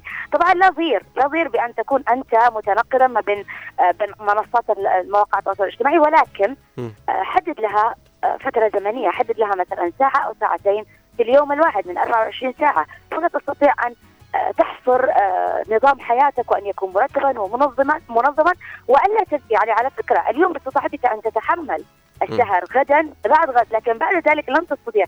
سيؤثر ذلك سيؤثر ذلك عفوا ويسبب لك قصور في ناحيتك العلمية والعملية بشكل أو بآخر مم. ستجد هناك مثلا ال- ال- الحالة العائلية مع أسرتك أيضا آه، ستتقطع أوصال ال- الأسرة ولن تجد أصلا منفذا للحوار وال- والنقاش حتى. ستؤثر على حال- حالتك النفسية وشعورك دائما بأنه لا حاجة لك بالكلام لأن هناك آه، منصة تتحدث أصابعك بها آه، لا يتحدث فهك على الأغلب دائما. فتؤثر يعني. صحيح. فدائما يعني فنقول أحيانا بعضهم أنت ليش سهران كذا إيش تسوي؟ آه والله ما فيش حاجة فأنت دائما لما تقول ما فيش حاجة وجلست إنك تضيع وقتك كذا فأكيد إنك بتقع في مشكلة. طيب إذا آه، تقدير للوقت معذرة أيوة، الذي مت- يقول لك الذي تسأله لماذا أنت في مقاطعة أو أنت متنقل هكذا وتأخذ ساعات أو أيام مم. آه هنا عفوا لابد أن يعيد ترتيب حساباته وأن يعيد جدول حياته ربما هو لا يمتلك نظام حياة معينة هو ربما آه ليس لديه يعني أنا أصحى الصباح الساعة كذا لدي كذا التزاماتي كذا عملي كذا لا مم. آه لابد أن أعمل كذا لابد أن يكتب نظام آه جدول نظام حياته أو نسميه أجندة ممتاز. برنامج اليوم. آه، هنا يعرف كيف تسير حياته وهنا يكتشف أيضا مكان من الضعف أو ما نسميه مكان من التحسين نكتشف في شخصيته أنه آه، عبثي في الوقت أنه غير مقدر للوقت أنه أن الوقت لديه غير ثمين. أشياء أخرى قد تنبثق. هي جلسة واحدة طبعا بالضبط. أنا أنا كنت سابقا ما أجلس أقلب لما يضيع علي الوقت وأصحى تعبان. فأنا عملت نفسي قانون إنه يبلغ الساعة كذا اطلاقا. ما بدخل لا الخير ولا الشر الإنترنت. صحيح. طيب آه نقدر نقول أن الحياة الافتراضية والإدمان عليها قد تخلق شخصية مختلفة وقد تصل إلى أنها تكون شخصية سيكوباثية. فما شدة حقيقة هذا الأمر أو أن إحنا ممكن أن نصدق بهذا الأمر؟ طبعا اولا آه، نتفق على أن التكنولوجيا بمحض استخدام الشخص مثل ما ذكرنا. لكن كلمة إدمان هنا هي من تجعل هذه الشخصية تتغير. مهم. هي من تجعل هذه الشخصية تقفز من آه، طبيعة الإنسان أو الفرد على وجه هذه البسيطة إلى شخص مختلف كليا أو بشكل جزئي كبير بمعنى الإدمان هنا نقصد به أنه زمان أو في القدم آه، عرف أن الإدمان شيء متعلق باعتماد الجسم على مادة معينة مثلا صحيح. مخدر أو كذا لكن مؤخرا وفقا للدراسات والأبحاث والتطور التكنولوجي المفرط وجد أن الاستخدام المفرط للإنترنت أيضا يسمى إدمان إنترنت، كيف تعرف أنك مدمن إنترنت؟ و- ومنه تنطلق إذا ستتغير شخصيتك وتصبح شخصية مثلا سيكوباثية أو مثلا حتى شخصيات تأتيك مثلا سلوك انتحاري أو أفكار انتحارية بالضبط. بعض بعض الأحيان مم. لدى بعض الأفراد طبعا. نعم آه، في هذه النقطة مثلا كيف تعرف أن هذا الشخص مدمن إنترنت؟ لأنه إذا ارتبطت إذا ارتبطت حالته النفسية باستخدامه للإنترنت هنا تعرف أنه مدمن، كيف؟ بشكل أدق آه، دع هذا الشخص مثلا هي هي هي اختبار بسيط لكل من يسمعنا اليوم. آه، إذا شعرت أنك تمتلك هذا يعني الجوال لابد أن يأخذ معك نطاق 24 ساعة أو مثلا يأخذ منك نطاق 12 ساعة نصف الوقت نصف اليوم. آه، فكن على يقين أن هناك مشكلة. اترك الجوال كاختبار منك. ستجد أن هناك حالة من القلق حالة من التوتر المتزايد. حالة من الشعور باللا سعادة حالة آه، لا تستطيع أن تستمتع بوقتك ال- الآخر لا تستطيع أن تسترخي بشكل جيد. هنا تعرف سلوكك دائما انفعالي بشدة آه، سلوكك في مزاج سلبي دائم. تعرف هنا أن هناك مشكلة. هذه المشكلة توحي وتنذر لك بأنك مدمن إنترنت. وهنا لابد أن تعترف بأنك مدمن إنترنت ومن ثم آه، ببساطة أيضا تستطيع أن تعمل جدولا لحياتك وتبدأ تقلل عدد الساعات. ويبحث عن تعلم, حلول. تعلم مسألة السيجار تعاطي السيجارة. أها. الدخان مثل نعم. ما يسمى آه، حتى أول مش أول نقطة حتى تقلع عنه لابد أن تقف على عدد الساعات التي تتناول فيها السيجارة صح ولا لا؟ صحيح. آه، هنا أيضا نفس الحالة. حتى تتم معالجة أمرك وحين تكتشف مشكلتك هذا أنك مدمن. بهذه الم- ال- ال- المعايير أو هذه هذا الوصف البسيط الذي ذكرناه. هنا أنت تعترف بالمشكلة لابد أن تعترف وتقر أن هناك مشكلة التي هي إدمان الإنترنت بعدها تنطلق إلى مسألة مرحلة العلاج والحلول والمقترحات وهي بسيطة أها. أول شيء أنه يعني الواحد يعترف أنه أيوه فعلا كذا. لابد لابد حين انت حين تعترف أنت أن هناك مشكلة التي هي إدمان الإنترنت لأنك وجدت أن مزاجك سيء سيء سلبي عفوا وسيء سلوكك انفعالي حالة قلق توتر متزايد. ما تعرفش تستمتع باللحظة التي أنت عليها ما تعرفش تسترخي. تعرف إن هذه كلها مؤشرات أنك مدمن انترنت مم. آه جميل جدا. طيب آه آه، دكتورة مريم إنه يعني إحنا متى ممكن نلاحظ انه ذا الشخص أصبح آه مدمن للإنترنت أو إن إحنا آه في أي طريقة ممكن إن إحنا قادرين نعرف انه ذا الشخص مدمن تكنولوجيا وكيف ممكن إحنا نخرجه من هذا الشيء أو ننتشله ذكرنا قبل قليل الصفات. ذكرنا قبل قليل أو المؤشرات دعنا نقول بشكل أدق المؤشرات لكن. مثل ما آه تعلم أنت إذا إذا كان بج- بجانبك زميل أو أنت أنت أنت آه، بيدك موبايل وجوال كم عدد الساعات التي تستخدم فيها الموبايل مثلا مم. آه، هنا تعمل حصر إذا كانت عدد الساعات تفوق عدد ساعات وظائفك المجتمعية وظائف والتزاماتك الأسرية والتزاماتك الفردية فاعلم أن هناك مشكلة. النقطة الثانية مثل ما ذكرنا سلوك انفعالي مزاج سلبي حالة قلق توتر متزايد ما تعرفش تستمتع بالمت يعني تستمتع باللحظة. آه، متعتك للأشياء مثلا علما وعملا وحتى التزاور حتى علاقتك مع الآخرين حتى علاقتك مع زملائك حتى علاقتك مع أسرتك أفراد عائلتك بشكل كبير. آه علاقتك فيهم شبه منقطعة وشبه وغير متصلة بذاك الكم الذي كنا عليه سابقا أعلم أن هناك مشكلة هذه. كلها مؤشرات. طيب كيف أستطيع أن أخرج هذا الشخص حتى لو كنت أنا مثلا أنت كفرد آه، قد تقع في أنك تكون مدمن إنترنت وأنت لا تعلم مم. إذا وجدت. كل هذه المؤشرات لديك تمام. هنا لابد أن تعترف أن استخدامك للإنترنت أصبح يتعدى الحد الطبيعي كما الحد الطبيعي لاستخدام الإنترنت هي الحاجة للإنترنت. ما الحاجة للإنترنت؟ وجدت التسلسل ما الحاجة صحيح. للإنترنت؟ حينما تقر وتعترف تستطيع أن تجاوب على هذه الأسئلة. آه، تجيب على هذه الأسئلة. ما صحيح. الحاجة لهذا الإنترنت؟ أنا أحتاج الإنترنت لأن لدي مثلا الجزئية الفلانية الساعة الفلانية أحددها. الساعة الفلانية أنا على اتصال بالإنترنت لأني سأحضر مثلا عبر الزوم هكذا يعني آه، مؤتمر أو ندوة أو ورشة.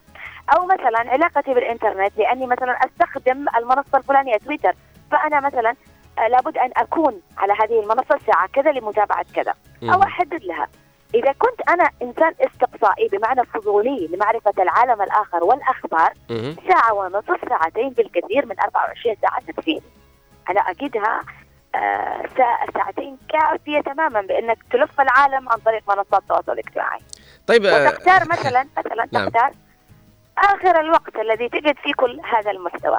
لكن يبقى السؤال هل باستطاعتك أن تقر وتعترف أنك مدمن إنترنت أم لا؟ لأن آه. الكثير للأسف يعتقد. أن الحالة التي يمر بها هي حالة طبيعية لا ليست طبيعية إذا كل ما زاد عن الحد انقلب الضد أيوه. نستطيع نقول دكتورة مريم إن الأغلب لا أصبح مدمن آه، إنترنت. إذا كان يعني مجرد ساعة واحدة إحنا لا نستطيع يعني لا نستخدم لا, ساعة. لا لا لا نفرق نفرق. إحنا. قلنا ما علاقتك بالإنترنت وما الحاجة للإنترنت. حينما تحدد. حتى أحيانا ربما يكون عندك اجتماع عمل عن طريق الإنترنت يتجاوز الساعتين. لكن هل هو ديمومي لا.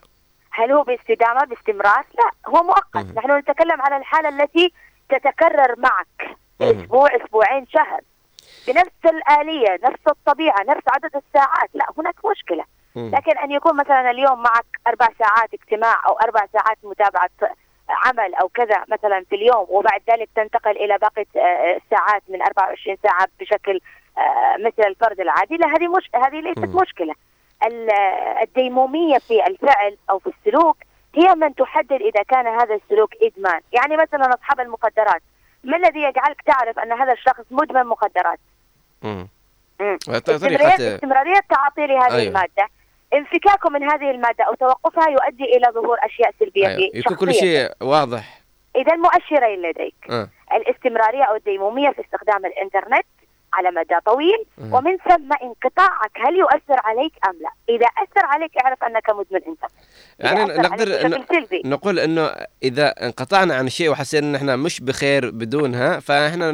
نعرف. نعترف ضروري نعترف إن إحنا نعم مدمنين شيء ما ها ها الإقرار والاعتراف مهم جدا لأنه لحل أي مشكلة لا تستطيع أن تحل أي مشكلة إن لم تقر بوجود المشكلة وتعترف بوجودها. فنقدر نقول يعني كنا تحدثنا من قبل إنه في تصل مراحل إنه أشخاص ينتحروا بسبب الواقع الافتراضي اللي عايشين فيه، لكن هل السؤال هنا إنه هل نستطيع نلوم الأشخاص اللي يهربوا من واقعهم بسبب المشاكل الأسرية أو مشاكل الزوجية أو مشاكل الأبوين دائما هي التي تخلق الكآبة والحزن فينقروا نحو العالم الافتراضي، هل هنا يمكن أن نلومهم أو أنه كيف ممكن نعيدهم اللوم إلى لا يقع نطاق على الأسرة؟ الفرد فحسب مم. اللوم لا يقع على الفرد فحسب وإنما يقع على تشكيلة المحيط بالفرد لكن مهم. يبقى العتب الأكبر على الفرد هو ليس لوم بمعنى التوبيخ وجلد الذات ولكن هو لوم بعودة هذا الفرد إلى نحن مجتمع مسلم. صحيح. آه، ولدينا روحانية عالية جدا. فاستطاعت الفرد متى ما شعر بضغط ونوع من من من الحاجة إلى الهروب ليهرب ليهرب إلى ماذا؟ يهرب إلى إلى الله عز وجل إلى الصلاة إلى الدعاء إلى التسبيح إلى الاستغفار.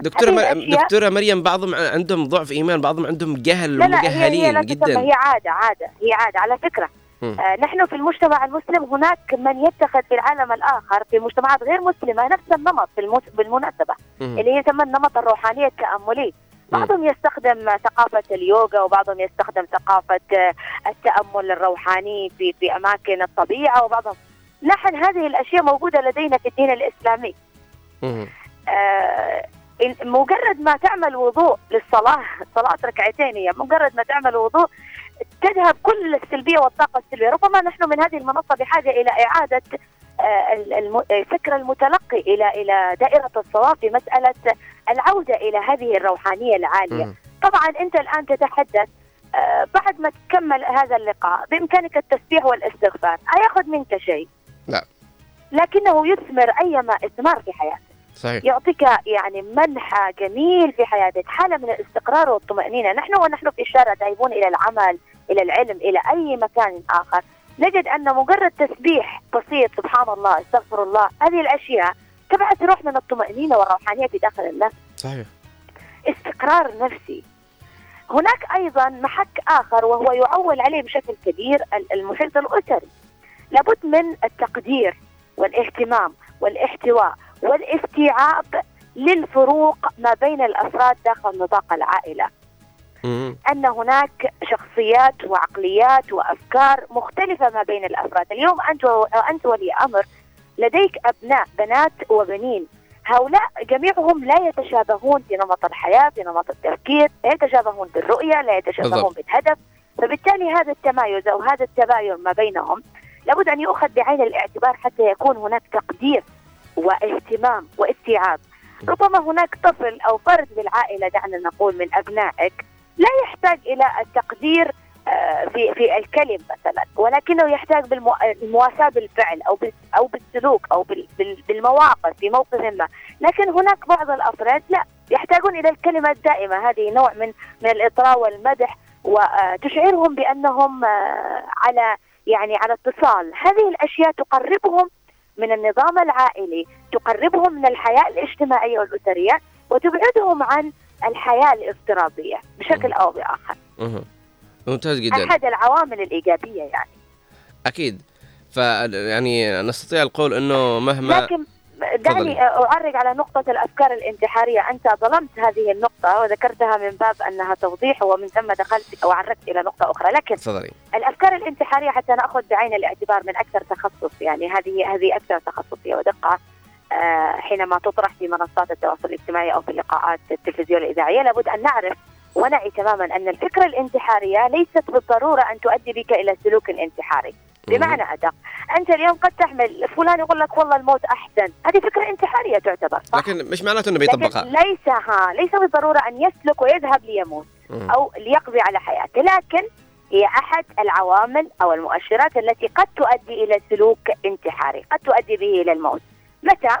متى ما كانت هناك تشكلت لديك عدة عوامل. يعني غالبا تكون هناك مشكلات نفسية والمشكلات النفسية بالمناسبة لا يعي صاحبها دائما أنه بمشكلة نفسية مم. يعني الاضطرابات النفسية التي تحصل مع الفرد نتيجة الضغوط الحياتية نتيجة آه، فرط فرط الجهد لدى النفس. التعب الشديد الحزن على فقد هناك م- يعني تجد حتى الأطفال على فكرة حتى الأطفال آه، شرائح المجتمع المختلفة منها الأطفال تجدهم أيضا آه، تغيير البيئة يختلف في في في سيكولوجية النفس لديهم فيؤثر عليهم أيضا الحزن على فقد الأصدقاء الزملاء الأشخاص العزيزين في دائرة القلب آه، الانتحارات المرأة. يعني أنت تقول كيف يؤثر مثلا آه، التكنولوجيا كيف تؤثر؟ حالات الانتحار التي تعلن آه، دون آه، دون ضوابط آه، ومراعاة لفارق السن تمام؟ في منصات التواصل الاجتماعي في مواقع التواصل الاجتماعي أيضا تؤثر.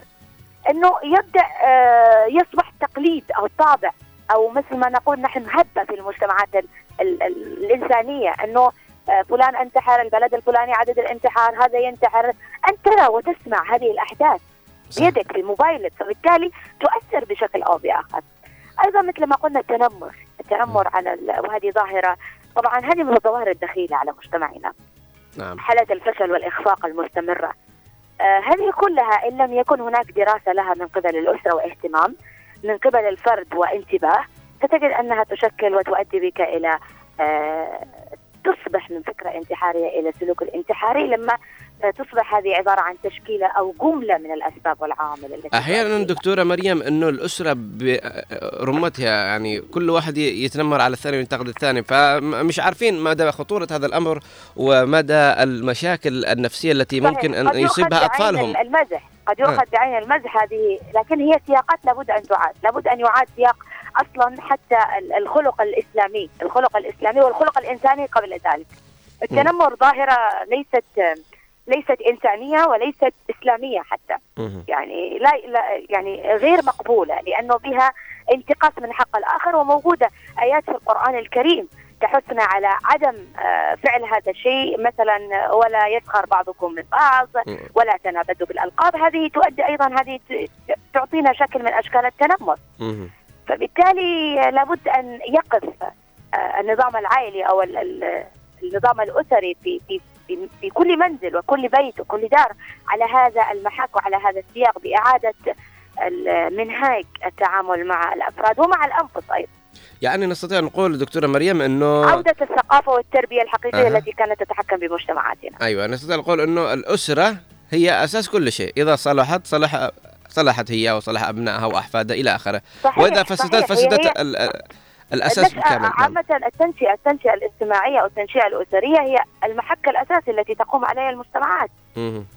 أنت المنتج اليوم في أسرتك أنت المنتج للفرد الذي سيخرج للمجتمع ويبنيه ويعمره أو يهدمه بالض- بالضبط صحيح فبالنهاية الأسرة هي الأساس كل شيء. فلو كان يعني ال- الأبوين هم اللي يتنمروا واللي يتمسخروا واللي مدمنين الإنترنت إيش يتوقع من أبنائهم يصيروا؟ إيش يتوقع من أحفادهم يكونوا؟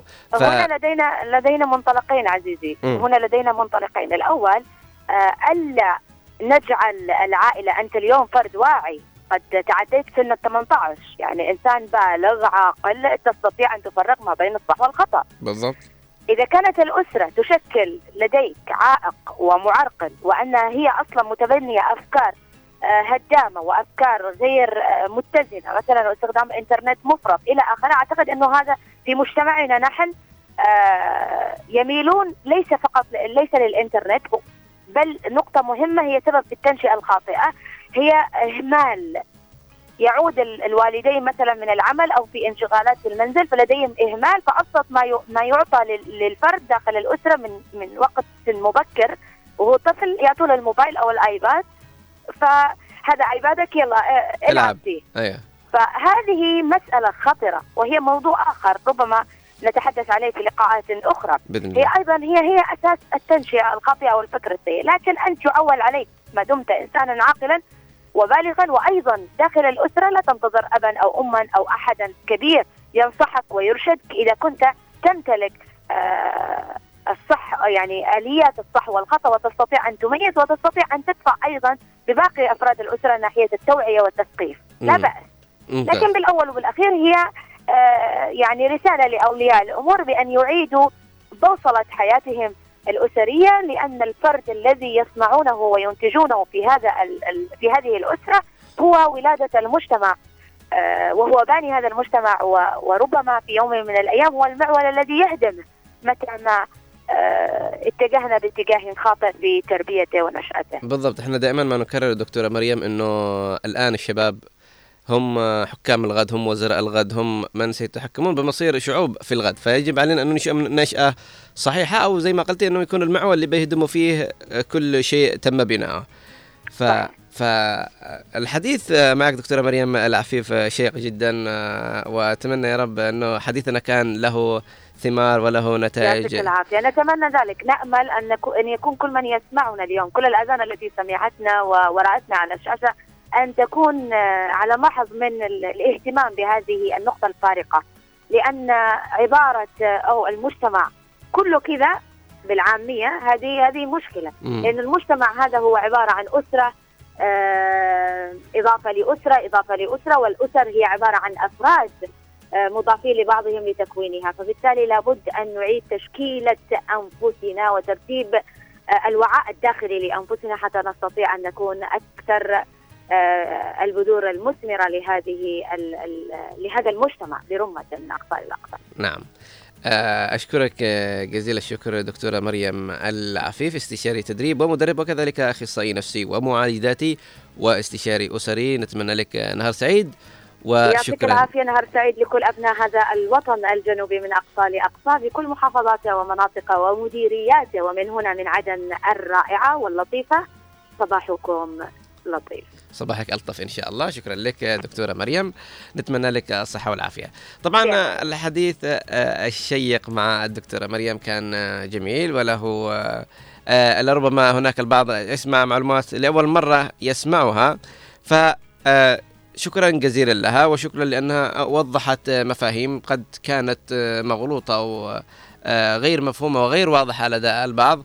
فإحنا حاولنا نخوض بهذا الأمر. ليس لمجرد أننا آه، نريد أن نتحدث عن أي موضوع أكثر. لا وإنما دائما مواضيعنا في برنامج صباح الخير يا عدن لا تأتي إلا بعد تمحيص لا تأتي إلا بعد أن يعني الموضوع الواحد نختاره أكثر من مرة اثنتين ثلاث إلى أن نرى موضوع مناسب وموضوع شيق نستطيع الحديث عنه ونستطيع أن نتحدث آه، بشكل آه، جيد عنه. فإن إحنا نتكلم عن الشعور بالوحدة الذي طبعا دكتورة مريم قالت هناك فرق ما بين الشعور بالوحدة والتوحد والانطواء والعزلة.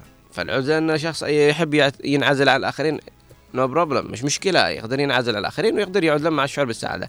أما الوحدة هذا شيء مخيف أنك تشعر بالوحدة أن ما فيش معك أي أحد أن الناس كلهم ضدك إن- فالانطواء أنك تفضل أنك تكون بمفردك بعيد عن أي مخلوقات أو أي إنسان ممكن تتصل معه. فأعزائي المتابعين موضوعنا إحنا لا نتكلم فقط على إنه أطفال ممكن إنهم يتأذوا بسبب التكنولوجيا أو إنه آه ممكن ينقروا لا إحنا نتكلم عن إنه في صغار وفي شباب وفي حتى كبار سن من أدركوا التكنولوجيا متاخرا فأدمنوا عليها دون أن يعوا. ومعروف إن الكبار في السن يعني بشكل لا إرادي آه، أدمنوا التكنولوجيا زيهم زي الأطفال. لا يستطيعون آه، التحكم بنفسهم يعني. نلاقي كبار السن تروح الساعة ثلاث ويقلب إيش عندك؟ والله شوف ذا الفيديو فلان. آه ضحك يعني من ذيك الفيديوهات حقهم اللي يعقبهم الفيديوهات يعني تختلف. فالريس الآن أصبحت تستخدم الذكاء الاصطناعي أو زي ما نسمى نقدر عندنا نقول ال deep learning التعلم العميق. إنه طالما سويت like على منشور معين آلاف المنشورات المشابهة. ستأتيك وبلا شك ستأتيك مرارا وتكرارا وتكون اقتراحات دائما لك.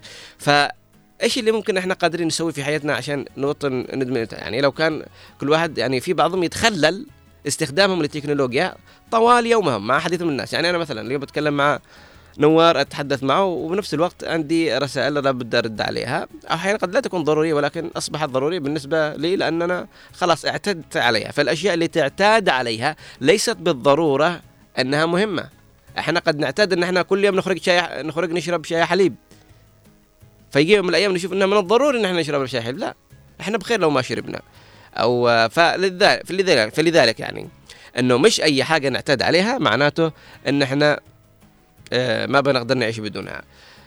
فأول طريقة وأول أسلوب للعلاج من إدمان ايا يكن سواء كان تكنولوجيا أو أي شيء آخر هو أنك تعترف ولا بد أنك تهاب الشخص اللي بيعالجك حبتين. يعني أنت ما بتروحش لعند دكتور نفسي وتقول له يا أخي آه، أنا مدمنه وفي عندي كذا وما واشتي أتعالج نفسيا؟ طيب أنت لابد أنك تهاب الدكتور حبتين عشان تؤمن بالأمور وبالقول اللي ممكن يعطيك فيه أو يعطي يطلعك عليه فيغير في حياتك. وكمان لابد إنك تعترف إنك مدمن شيء معين. أنا قد أعترف إن أنا مدمن إنترنت لأن أنا إنسان أحب أغوص في الإنترنت وأبحر في كل التطبيقات. فمش مشكلة إنك تعترف إن لكن الإنكار هو ذا الشخص اللي من سبع المستحيلات إنه ممكن يخرج من إطار إنه مدمن ويصبح إلى شخص غير مدمن. هو الإدمان كيف ممكن يأتي؟ الإدمان كيف ممكن يأتي أو كيف ممكن نشعر فيه؟ نقدر نقول إنه تولد آه، مشاعر آنية آه، وقت استخدام شيء معين أو شرب شيء معين أو وقت الحديث عن شيء معين فتشعر بشعور جميل وقتها. فيمر عندك وقت معين أو يوم يومين تحس إنك بحاجة جميلة. زي مثلا أقول ذكريات ذكريات جميلة لابد إني أعيدها لحياتي لابد إني أسترجعها وأشعر فيها. فتروح تسوي نفس الشغلة. إلى هكذا فتصبح عندك الآن زي روتين عمل ضروري أنا أروح أسويه. ضروري أنا في بعضهم يعني الآن أصبحوا مدمنين الدخان أو السيجارة إنه يعني أول ما يستيقظ من النوم يشرب حبة. ليش؟ يعني يتنفس سيجارة من أول ما يصحى من النوم. لا لأنه أصبحت عنده عادة أصبح عنده شيء لابد إنه يسويه قبل أي شيء آخر أو قبل أي شيء ممكن يخطر على باله. فأنا يعني بغض النظر مع احترامي للمدخنين لكن أنا أتكلم عن إدمان بشكل عام. فالتكنولوجيا بعضهم يعني أول ما يفتح عيونه طوالي طق يمسك التليفون يقلب يشوف الرسائل. ما في عنده يستيقظ يقول أصبحنا وأصبح الملك لله. أصبحنا على فطره الإسلام وعلى كلمة الإخلاص. لا طوالي. يعني خل لو نقرب نسوي إنه أول ما نستيقظ من النوم نقرأ أذكار الصباح أو نقرأ أو نروح الحمام على الأقل نغسل وجوهنا قبل ما نمسك التليفون. لا ما مش قادرين. في بعضهم direct أول ما يصحى من النوم يفتح التليفون يشوف إيش آخر الرسائل فهذا نوع من أنواع الإدمان. يعني الإدمان ليس فقط إنه إدمان حتى الموت لا في أنواع من إدمان. في إدمان يعني مش قد يدمن على شيء لكن آه، يقول أنا أحبه أنا مدمن عليه. بس فجاه نلاقي إنه تركه. ليش؟ عنده قناعة. وهم ل- لما يعترف إنه يقول أنا مدمن على هذا الشيء أحبه. فالاعتراف بانك مدمن شيء معين معناه إنك قادر على إنك تتعالج منه. وفي بعض الأشخاص يقول لهم في بعض اصدقائي يعني لما أجي أسألهم أنت تشرب سيجارة؟ يقول أيوه. كم تشرب باكت باليوم يقول أنا مش عارف. مش عارف كم يشرب في اليوم. لو أجينا لطريقة العلاج لابد إن الشخص يعرف كم يستخدم مثلا سيجارة تكنولوجيا شيء معين كم ساعات أو كم حبات تستخدم في اليوم؟ طيب هل أنت معترف إنك مدمن؟ أيوه. فسالته أنت مدمن قال أيوه. كم آه، تشرب؟ قال مش عارف. قلت له طيب هل تقدر توقف عنها؟ قال لا. فهذا الشخص آه، قد يكون عنده القدرة. طيب أنا سألته متى ما تشربهاش؟ قال يعني أنا لو انشغلت بعمل معين أو بشيء معين قادر إني ما أشربهاش. يعني أحيانا قد يوصل نص يوم ما أشرب سيجارة لأن أنا مشغول ومضغوط بشيء معين. مش شرط ان أنا أشربها. إحنا أنا انشغل بعمل فما أقدر أشربها.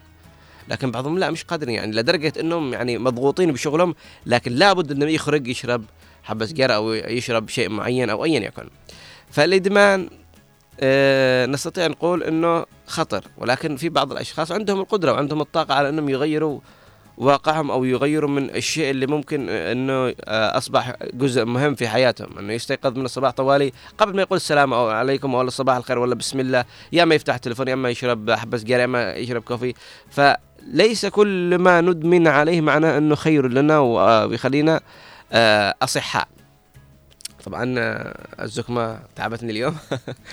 فعلى كل حال التاب اليوم مش موجود معي لأنه كان غير مشحون كويس فخلينا نشحن بالاستديو. فالرسائل شكرا على من يرسل رسائل الآن وما أقرأها. فبالنهاية نستطيع نقول خلاصة خلاصة القول أنه هي الأسرة.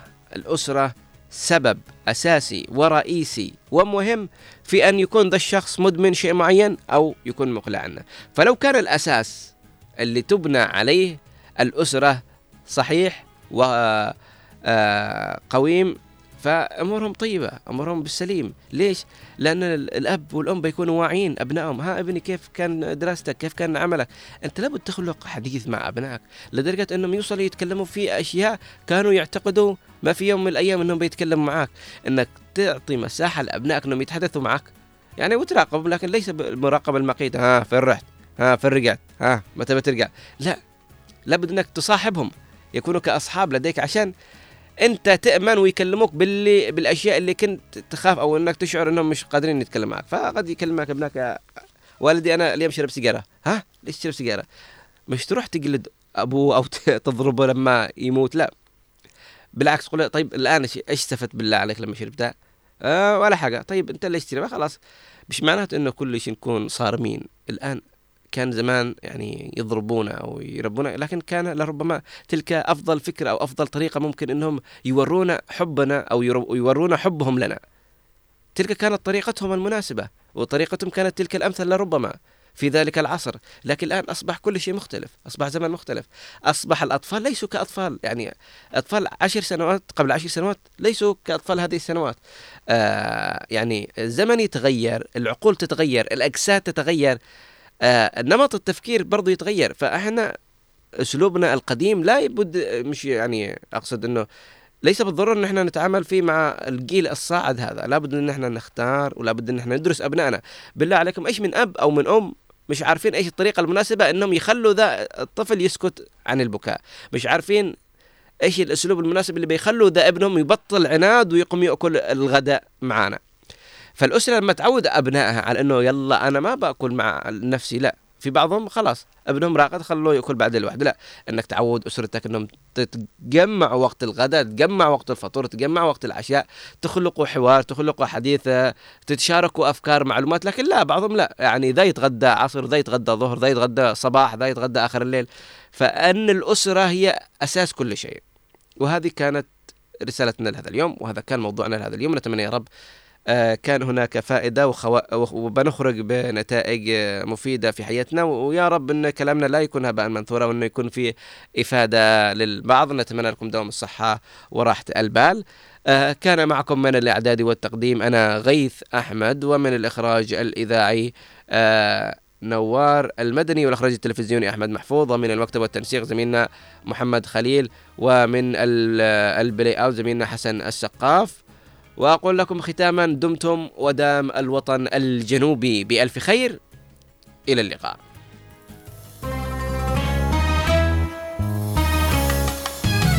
يا حبيبي سعد صباح الصباح نور وبهاء. يا حبيبي سعد صباح الصباح